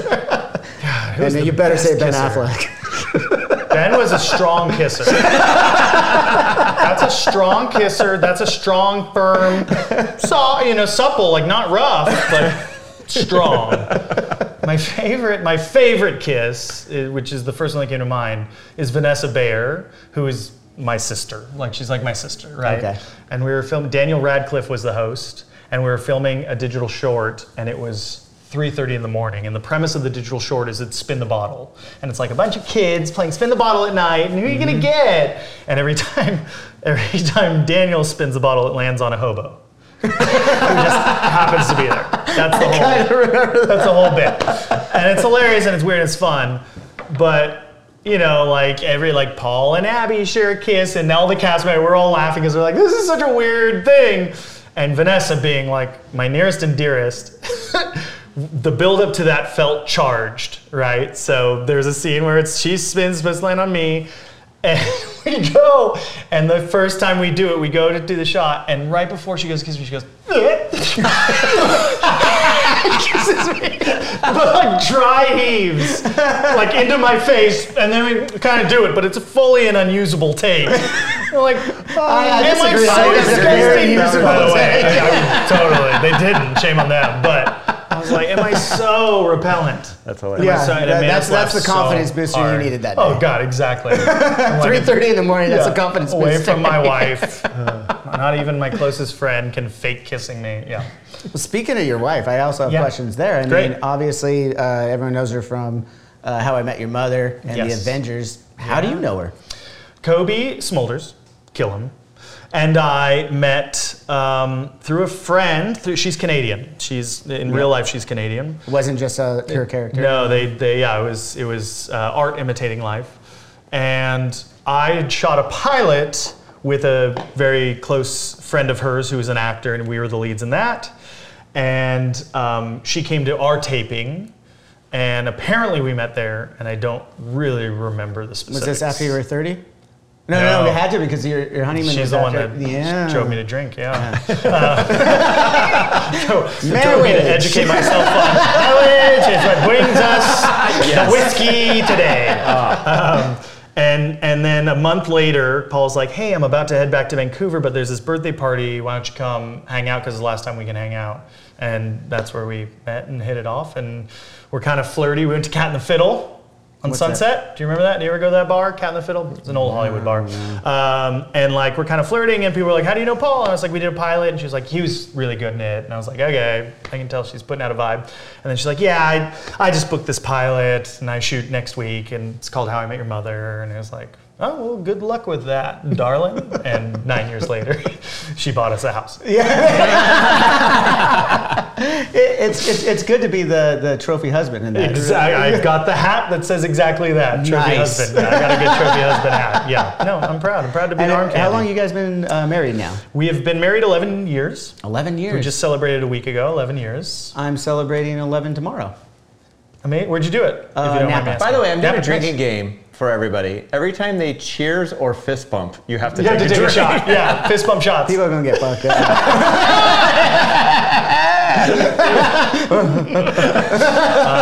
Cool. That's awesome. Yeah, we were the eighth, and we were in uh, in San Ynez, like uh, Solvang. Oh, Solvang, yeah, yeah, Yeah, yeah. I just went there uh, on the way up to another wedding, uh, my Yeah, sister-in-law's. So like that, or so we, we we stopped by on the way up up to uh, where they get married. Um, where's the aquarium up there? Monterey. Monterey. Oh, beautiful. Yeah, Yeah, yeah, yeah. beautiful. Beautiful. Post Ranch. Uh, no, it was they, they, they picked like a little park there. Oh, yeah, you know, beautiful. it was like right right off the uh, cliffs there. That whole Southern Bay area. It's gorgeous. Carmel, man. Monterey, beautiful. Dude, I love going up there. Me too. That's what- I mean, Big Sur. Yeah. I haven't done Big Sur yet. My Oh, wife- really? My wife's still mad at me for that, but If you if you're like yeah, if you want to like wow her, Post Ranch Inn in Big Sur. that's the one. Well, The we- treehouse. We rea- we realized that one No after kid. we had. Yeah, exactly. We're like, so who we get? So luckily, my sister-in-law lives up near the area in, in San Jose. So we're like, so here's what we're gonna do. We're gonna drop Frankie off at, with Brilliant. you. Yes, yes. We're gonna get And back hit to it up. Sur. No, because it's awesome. It's yeah, beautiful. No, that, that, I think I'll save that for the 20th anniversary. Yeah, yeah, yeah. If you make it, babe. Brand record sales need to come back too because Post No shit, right? cheap. or, or you know, like, well, it'll get figured out by then. I hope the strike ends. Yeah, exactly. We'll meet you there if the strike ends. Yeah, sounds good. Sounds good. Oh man, but yeah. So the last thing I'll ask about SNL, then we can then we can move on. Was uh, now I forgot what. I, oh, my favorite character of yours, the recurring one on uh, Weekend Update, Jebidiah uh, Atkinson. Atkinson. Yeah, yeah, yeah, yeah. Is that yours? No. Okay. No, no. And and I remember Fred taking saying that Seth wrote. What was the character you asked him? And Seth was the one who wrote Oh, it. that was Ian. He said Ian that. Rubbish. Yeah. That's Ian right. Rubbish, That's yeah, right. yeah, Yeah, yeah, yeah, yeah. Um, yeah, similar. Seth, Seth, and and the Weekend Update crew. That one was like it had been a really long week where like I was in two digital shorts and I was like sleeping in because I'd shot till five or six a.m. on Saturday. Um, and I woke up to a text from Seth, and he's like, "Hey, we got this idea for a character we think you'd be good at." And they'd read the article about this, this like I forget what paper it was, but it wasn't Philadelphia, but it was something like you know North Dakota or whatever, who had been at the Gettysburg Address and gave it a negative review. Like, what is this schlock? This is lame.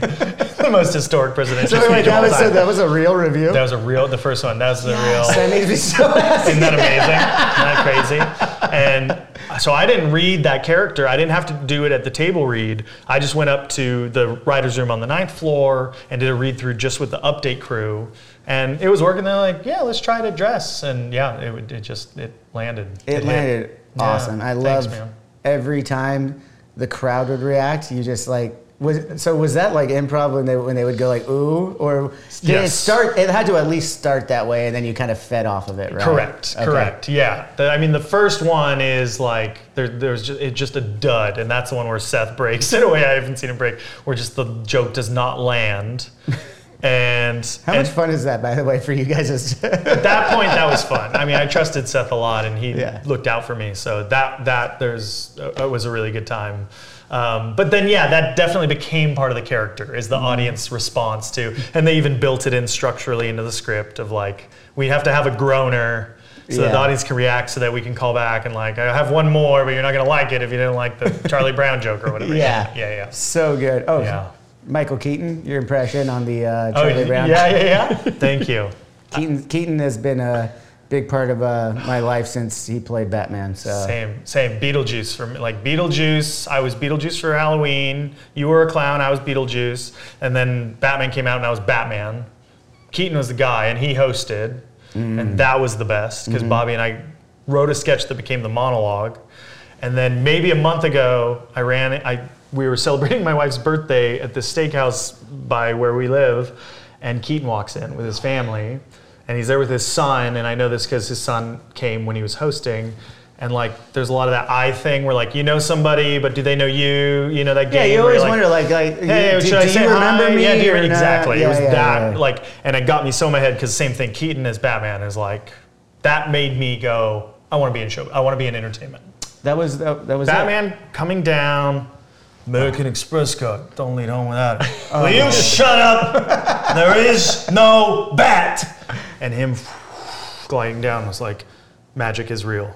Yes. Magic superheroes are real, and I want to do whatever I need to do to get to make things that aren't real That's interesting because that was the first time I think for all of us, at, at least at this age, that like they did a comic book movie serious, yes. and that and they did it amazingly. I mean, you had Yes. Jack Nicholson as fucking Joker for crying out loud. Tim Burton. I mean, Tim Yeah. Burton. I mean, yeah, and then I mean, you mentioned uh, Keaton as as Beetlejuice too, which Yeah, was man. oh god, so great. so good. I remember uh, here in Huntington Beach, there's a, a, a movie theater that we went as a family every Christmas for whatever movie. Uh, you saw my tombstone signed by Val Kilmer. I'll be a, I'll be a Huckleberry. Yeah.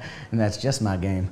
Um, yeah, so like this Charter Center was walking distance, and every Christmas they would have like a big movie, or it had just come out like before that. And I remember there was a line out the fucking door for Batman. We stayed in that line to like watch like the mid midday matinee or whatever. Cool. And it was, and I just remember walking away. I mean, I was probably six years old at the time. I just remember going like. That was the coolest fucking movie I ever seen in my Yes. life. And then later I saw Tombstone in the same place and said that was the coolest movie I ever seen. That's saw. awesome. That's amazing. But And then you saw Batman Forever, and, And- both of your worlds came came together. I was like, oh my god! And Jim Carrey was in it. Like, oh my god! It was Dude, yeah. so everyone like got like weird at that time about like different Batman shifting. Do you Yeah. remember that? And like, I, I remember thinking, and then everyone goes back to like Val Kilmer wasn't that good of a Batman. I'm like, what are you talking about? He was a great. He had the Batman. perfect mouth for Batman. Beautiful Yeah, jaw. Yeah. yeah, Beautiful lips, beautiful jaw. Mm-hmm. Yeah. I think we can all agree. Yeah. absolutely. What's up, everyone? This is Jay Reason, and I want to let you all know that Diablo's Den podcast is now part of the Sound Talent Media family. Listen in as me and the one and only Danny Diablo, aka Lord Ezec, interview artists from the hardcore punk, metal, hip hop scenes and beyond. We have conversations with guests like actor Peter Green, DJ Muggs from Cypress Hill, LA street photographer Estevan Oriol, Jimmy G from New York City's legendary Murphy's Law, and pro wrestler Vampiro, to name a few. If you're a fan of good discussions and lots of laughs, tune in and join the fun. Greetings from Evergreen Podcasts. We're rolling out a listener survey and we want to hear from you. The information in the survey will help us gather statistics and in turn make our shows more appealing to advertisers. I know most people don't like ads, but this is one of the only ways our shows make money and help keep their lights on. We promise it will only take a few minutes, but the impact on our podcasts will be tremendous. As a token of our appreciation, we'll randomly select one lucky participant each month to win an exclusive merchandise package from Evergreen Podcasts. Head to evergreenpodcast.com slash listener survey to help a show and possibly get some free stuff for doing so. We can't thank you enough for the support. Now back to the show. Uh, well, do you have any like? So you said like that was a time when you realized you wanted to be in showbiz. Yeah, yeah, and then and then and Keaton came in to the steakhouse, and I'm like looking at my wife. uh, Happy birthday! But should I say hi? Do you think I should say hi? She's like, take a breath, calm down. As we're leaving, if he makes eye contact, go over and say hi and say, you know. So I did that. And like I'm walking out, and he looked, like made a beeline for him. I was like, "Hey, Michael. Hey, man, it's Taran. We did SNL together." He's like, "Oh yeah, yeah, yeah. Hey, hey. How are you, man?" And I was like, um, yeah, just uh, I saw you want to say hi. You know, said hi to his son, and he's like, uh, "What are you doing?" Are you, I was like, my, my wife's birthday. We're celebrating. That's great. That's great. You live in the area?" And I was like, "Yeah, yeah. We're just a couple blocks away." So he's like, "Yeah, yeah. Us too. Us too. We're in here all the time." I was like, "Oh, same. We come here all, all the." And here's Mr. Keaton. Man, that would be amazing. I invited him to this podcast. That's the end of the story. Yeah, don't worry I about invited it. him here. We'll cut that out. Hey, don't worry about. no, I think it's okay. probably it's probably just a delivery or something. I should have turned that off. Oh, good. No worries. But- um, so I'm there, and I'm like, uh, "It's so good to see you." It's a, it, um, how are things? Oh, that's what he said. He's like, "Yeah, yeah, yeah, yeah. We're here all the time." He's like, "You come here a lot?" I was like, "Yeah, it's our favorite place." He's like, "Great, great, great, great. Yeah, us too." Um, so if you see me here in the future, feel free to leave me alone. No, he didn't. Yes, he did. No. I mean, totally joking, but Right. such a great burn. Such a perfect burn where I was like, he knows everything. Yeah. He knows. Hold on a second. Yeah, this yeah is no bullshit. worries. All good, no worries. I turned that off. Might be, uh, maybe it's important. Or are you about to be served? Uh, yeah, it, it is. I got to get my jacket before I leave Your for tomorrow. Hey, what's up, man? One second, please. All right. I want to talk to you a little bit about comics. Great. Can we do that? yes, please. All right. So, first of all, you married someone in the Marvel world, which Yes. is awesome. Yes.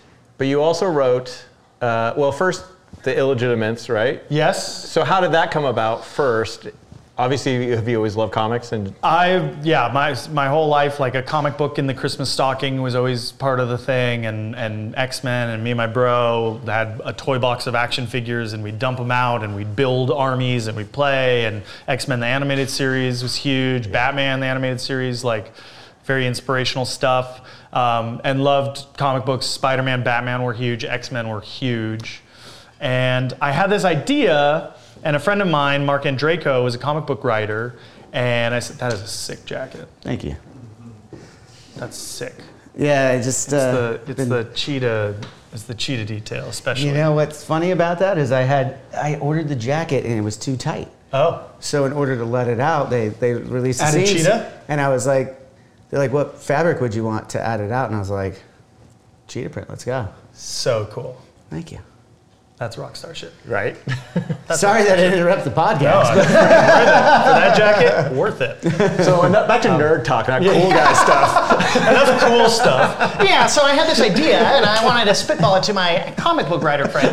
Marc Andreyko. And I told him, and, and then there was a really cool um, encounter on a New York subway. There was a, a husband and wife and their daughter who was like around my daughter's age. And like she kept looking at me and I'd make a silly face or whatever, trying to be nice, not creepy guy on the subway. and the dad goes, Hey, are you Taran Killam from SNL? I was like, Yeah, man, nice to meet you. He's like, I'm Mike Marts.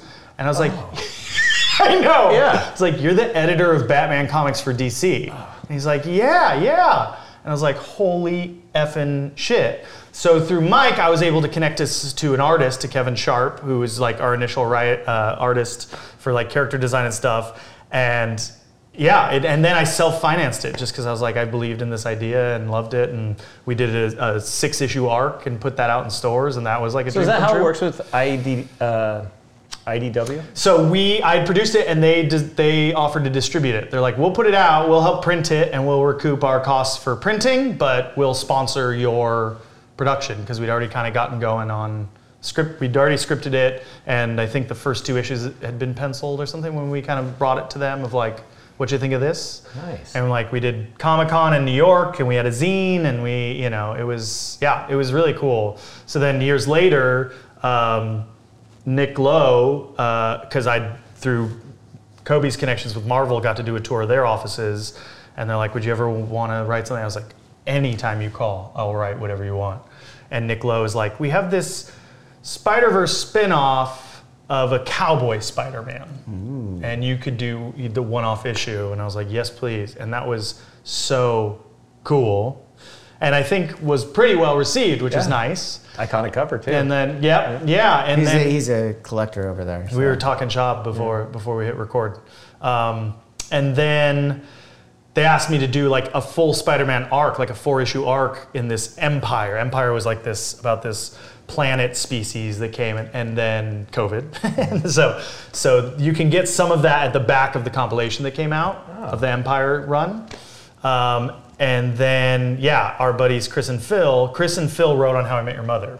So Phil Lord, Chris Miller, they directed 21 Jump Street, 22 Jump Street, Lego the Lego Movie. Ah, Um, they're all of those are amazing, by the way. all great. They're brilliant, um, and they're the best. And and they did uh, Spider-Man Across the Spider-Verse. They uh, Phil wrote the script, and Chris helped okay, I didn't produce it. realize. I didn't realize that. Okay. Yeah.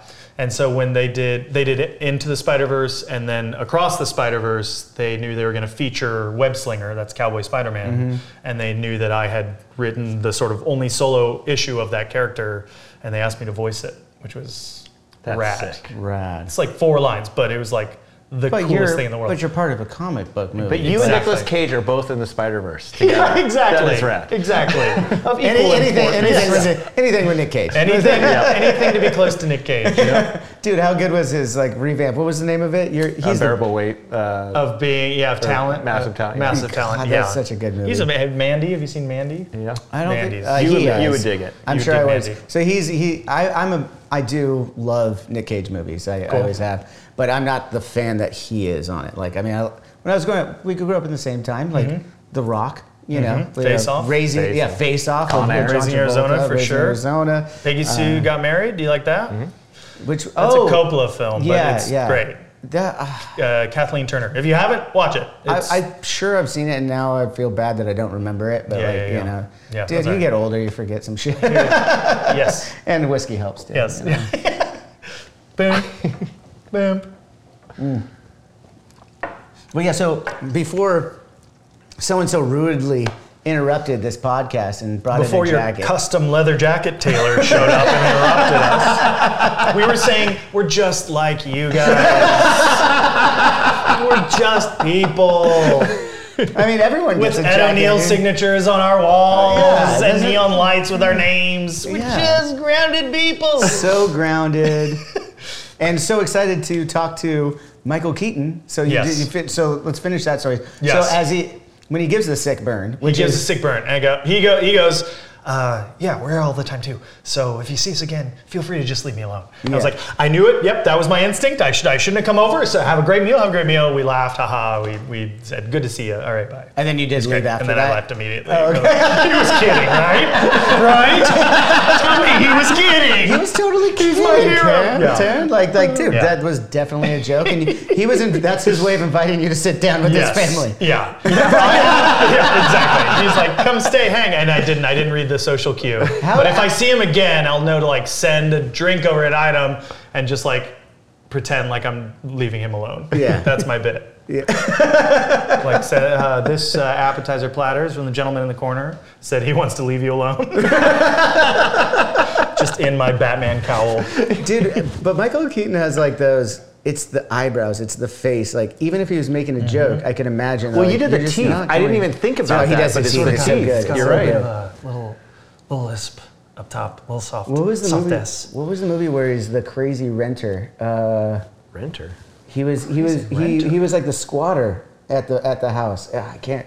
I'm gonna have to go back to Not this multiple. movie. Yeah, I was like multiple. No, no, multiple also amazing movie. I like Pizza Steve. Yeah. Pizza Steve is definitely the best Steve. Yeah. Uh, no, it- what the fuck is the name of that? I'm gonna have to come back to that. Okay. Because there is a movie that if if everyone out in this room doesn't know what, what I'm talking about, it's a movie that's definitely look it up on IMDb while you're over there, buddy. It's if I can it's it has something to do with Mr. him- Mom. What's the one where he's the gangster? Uh, that was uh, Johnny Dangerously. Johnny Dangerously. Oh my which god! was Yes. And the fantastic. sex, the sex cartoon. I remember as a kid going, "What is this?" What Do you is remember that? happening? Yes. Yes. Was the sex cartoon was in Johnny Dangerously? Yeah, they watched some like s- I don't know if it was a sex ed video or something, Right. and there's like a Yeah, yeah, I yeah. don't remember shoot, that. I don't, remember. remember that scene. yeah. Maybe it was it was edited when I watched it on TV. Right. yes. Comedy Central did not show the sex ed. no, there's a movie where he was super creepy and he's like he's like squatting at somebody's I know house. that there's a. Oh. What's that? That's it. Heights? That's it. Yeah, yeah, yeah. Yeah, yeah. He's a squatter. Isn't that like it's a naval thriller? Isn't that one a naval thriller? no, no, no, no, He's no. just He's, in he's the just house. he's just a squatter, and it looks like it's filmed in like San Francisco or something like that. Yeah, I gotta check it and out. it's like like these this couple moves into this house. Melanie Griffith, that's right. Yeah, she, they move into this house, and they to afford it, they rent a unit, and he ends up doing a bunch of creepy shit in the unit. oh, Yeah, cool. and I mean, who better to He look can, do, like he can do anything. He can do anything. He really can. Yeah. You can do anything, man. You're doing all these fucking voices nice. and everything. Nah, get outta You here. know?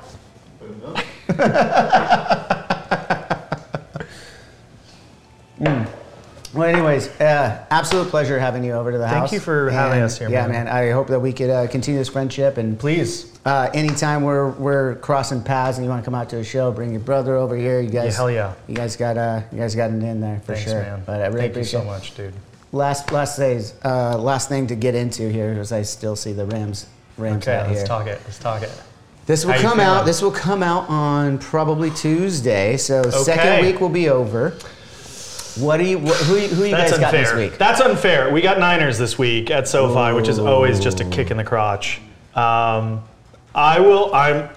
I wasn't confident coming into week one. I was like, ooh, we got. We have the second youngest team in terms of first or second year players. Mm-hmm. We have a small team. Like if I have any complaint about McVay, and I don't, and I love he my won coach. a fucking Super Bowl. He's been to two Super Bowls and, he won one. in and the only one that he lost was against Patrick fucking Mahomes. So uh, uh, Brady, even worse. was it again? It was Brady in right. Atlanta. It was the lowest. It was the, the, lowest scoring game. It was such a boring We game. We watched it up here there. and I couldn't believe it. It was such a boring game. I was right. I, we had great. I was sitting with Keenan, and we had great seats. And Aqib Talib intercepts Brady first quarter. I was like, here we go. Yeah. Yeah. Here's the best defense in the in the league at this time. and then it just Yeah. and then Brady did his Brady magic. We have Niners. I feel great. Stafford looks the best he's looked out of the gate ever for us. Ever. He was mm-hmm. so sharp. And the thing I was going to say about McVay, he likes a small guy. He likes a small, fast guy. Mm-hmm. He doesn't. He doesn't draft big. He doesn't draft Right. size really. It's like trade for size, draft small. I wonder where he got that from because he's like so tall. no, exactly.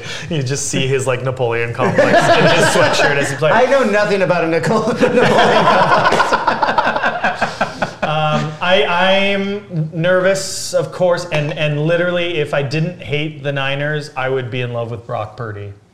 I love that. What a good- I what a good love that story. player. What a great story. What a great fucking story. Oh. Oh my god. So cool. And yeah, the team again. We can hate franchises, but you Sure. look at the Niners. Talent is undeniable. It's so undeniable. They're so strong, yeah. And that's how I felt Bosa's- about like the Rams for Yeah. for the last of years, and that's why like I have more confidence, as you said, after the after week one. Yeah. Because it feels like they're back again. Like last season, Stafford was hurt all season, Totally. scrambling to find a quarterback. two, They bring in Donald, yeah. They bring in Mayfield against my Raiders. Oh, I was at the game. That's oh, jeez. Were you there? That was at Allegiant. Oh, that was here. It was a Taylor was SoFi. there. That's You right. there? Taylor was there. I so here's, here's funny. Here's crazy funny. game. So here's here's what's funny. We we tailgated. We do the whole thing. My buddy takes me. We we got great seats and everything, and I'm watching the game, and it's in the bag, and this guy next to us, Raiders fan. Starts passing around a joint, and I'm like, "Fucking game's over. Fuck yeah, I'm gonna hit that joint." Yeah. And I started hitting, and then like all of a sudden, I went, "No, no, wait, wait, what just happened?" And then all of a sudden, I'm like, Baker Mayfield is coming back on us right now. Like, no, no disrespect to him, but it was his first time in the organization, brand new plays and everything, and does a game-winning drive two times on us. I was like, oh, that sucks. That's brutal. That's brutal. Do you like having Jimmy? I do. Yeah. You know, I'm sad. I was sad to see Carly because as Yeah. a fan, I think Carr just.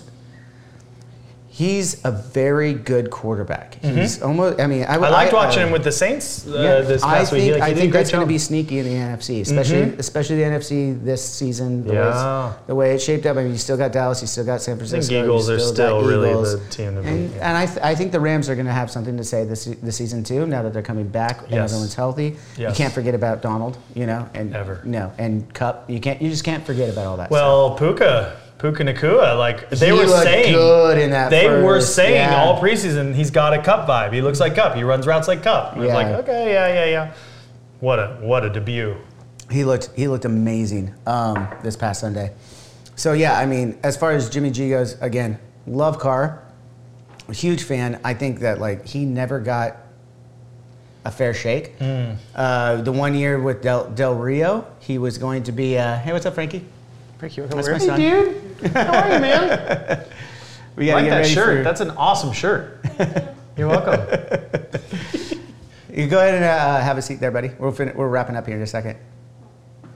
Um, so, so uh, Del Rio as coach, yes. they win 12, 13 games, and Carr gets hurt at the end. Yeah. Uh, they get rid of Del Rio two seasons later, Mm-hmm. And then they bring in uh, Gruden, and Gruden comes in. And for all of his bad press and everything, I'm just talking It's a football fair here. amount. yeah. And I understand that. I'm not. Uh, I'm not commenting on that. Sure. Frankie, stand back, please. Yeah. You're gonna knock stuff over. Frankie, I, I, actually, can you just go downstairs for me, please, for a little bit? Not that way. Not that way. Okay. Frankie, my girls love Minecraft so much. Do you play survival mode or creative mode? Yeah, that's what we do too. Survival with the zombies and stuff. I my my daughter, my youngest daughter, can't handle the stress. You're not sure. He's only played with his cousins a little bit. cool, bit. fun. Do you ever play Roblox? No. Do you play music? so cool, man. Nice to meet you. cool, cool man. He's like, hey, grown man. I don't know if I trust you. You did what you taught. Don't touch This the how strings. you know you're doing your job as a father. It's so funny because we do these podcasts here, and like for so long, a lot of them are going to be like like with Fred and other Yeah. people. A lot of them going to be over Zoom, but to have like Yeah. it's fun for him again because like a lot of times I have like professional wrestlers. I don't know if you're a professional wrestling fan. I, I appreciate it, but I'm not knowledgeable at all. Yeah. Yeah, so I mean, like he's friends with some of the guys that come over to the house and stuff. So, So like, cool. it's super cool. I always joke. I'm like, dude, when I was a kid, you have no fucking clue. If like Bret Hart came over to my house, I'd be losing my Yeah, shit. yeah, Like, yeah, have no yeah. But it's not fair, you know. I mean, oh like, no, no, no, no. I'm, have I'm not. I'm not diminishing it. Sure, I'm not, sure. not at all. I'm like going like, these are props as a father. I love it. Oh, exactly, exactly. Also, the reflection met, will be rad. You just met Taran Killam and you don't realize it. yeah, yeah, yeah, yeah. I mean, I just met Frankie, so that's how I feel. Yeah. Yeah, yeah. Um, So Tell him it's Web-Slinger. He might know. Yeah, yeah, exactly. Yeah, yeah. Remember the cowboy guy in uh, Across the Spider-Verse? I did those four lines. Do you like Nature Cat on PBS? and he Oh, didn't Nature Cat. And he, oh my God, my kids love Nature Cat. Oh, I that's totally awesome. forgot. Oh, that's cool. I love I love being a part of that. That's such a good, again, family, wholesome, feel good. That's one you're gonna have to show me because that's not that's not. It's a nice one. It's Yeah. a nice loved one. it. He maybe has already aged out, quite honestly, because it's like for little little witchy Mm-hmm. beans, but it's nice. It's a good one. I'll de- I mean, I'll check it out anyway. Thanks, Like, yeah. yeah. yeah, why not? You know, maybe You're I on can the convince bus the or wife to have whatever, a yeah. second one. You know. yeah, exactly. They can learn about nature. Oh, so back to football real quick. Yes. We, we were talking about Gruden, G. Gruden, just Gruden- football coaching strategy. Just football coaching. That's all we're talking about. In the third year, they came out finally with his team, whatever that is. It was his team. Him and Carr were together, and they went four and one. Yeah. And then all of a sudden it started happening. They lost to the Bears, which was like, at the time I was like, why are you losing to the Bears? And then literally two days later, everything came out. And I was like, oh, that's why we lost to the Turmoil. Bears. Turmoil. in the locker room. Yeah. And then it came, and then, you know, Carr then again went out and did what? He made the Raiders make the playoffs Mm-hmm. and lose, albeit lose, but in the playoffs to the Bengals, who would go on to play Yes. the Rams. yes, yes, yes. So I was like, okay, this guy's clearly not a bad quarterback. It's not. That's not what it is. He, he ended up being a scapegoat. So Yeah. to all the New Orleans fans, I think you guys are gonna have a great fucking season. I, undeniable talent, so good, like strong arm. I just think you got Devon, you got your guy.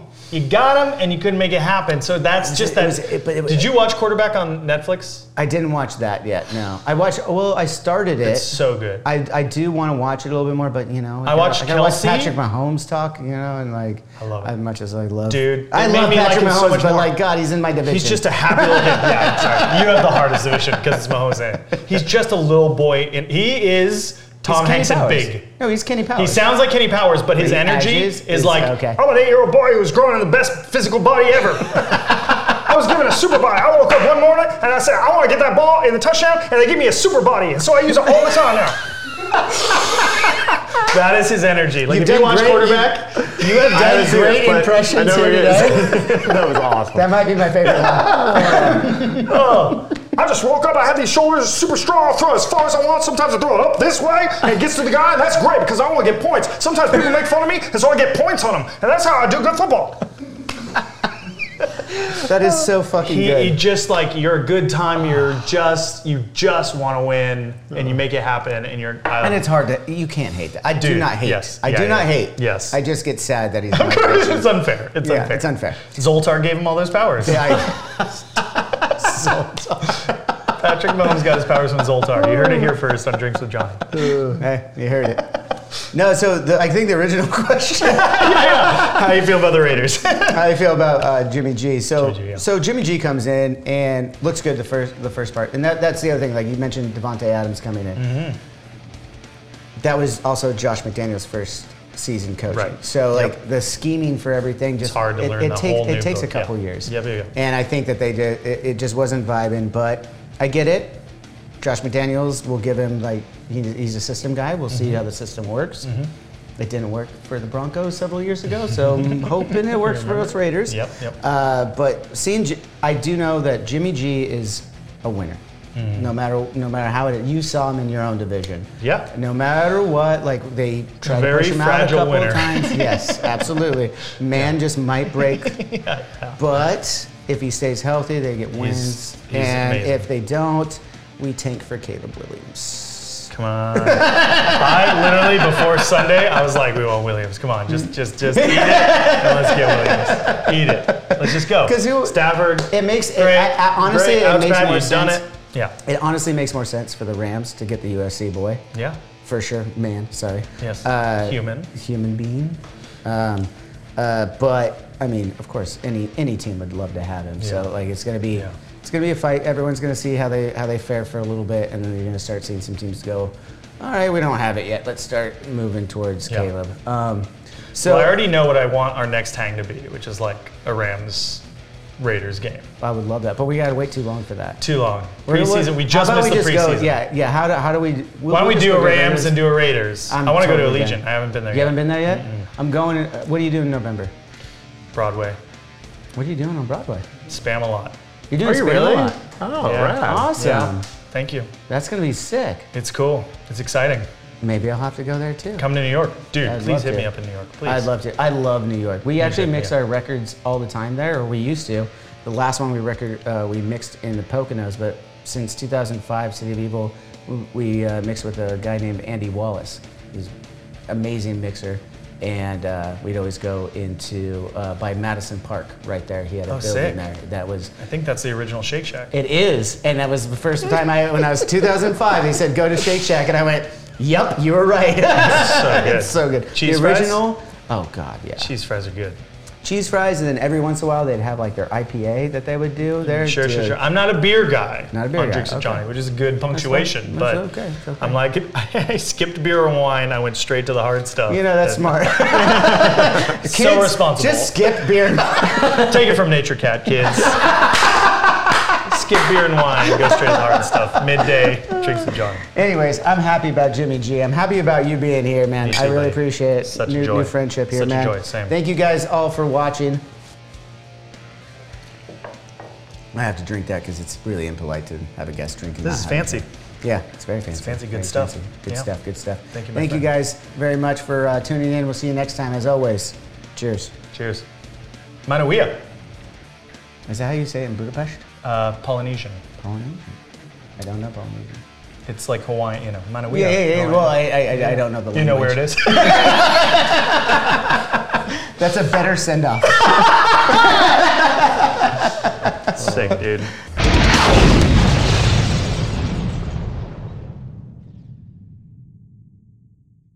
Hey, what's up? My name's Lurk, and I'm the host of Lambgoat's Van Flip podcast. Every week, I have in depth conversations with bands from all over the scene, big and small. We also like to keep our finger on the pulse and showcase up and coming bands on the show as well. So come check out Lambgoat's Van Flip podcast. Hey, this is Chris Swinney, formerly of the Ataris and currently host of That One Time on Tour, part of the Sound Talent Media Podcast Network.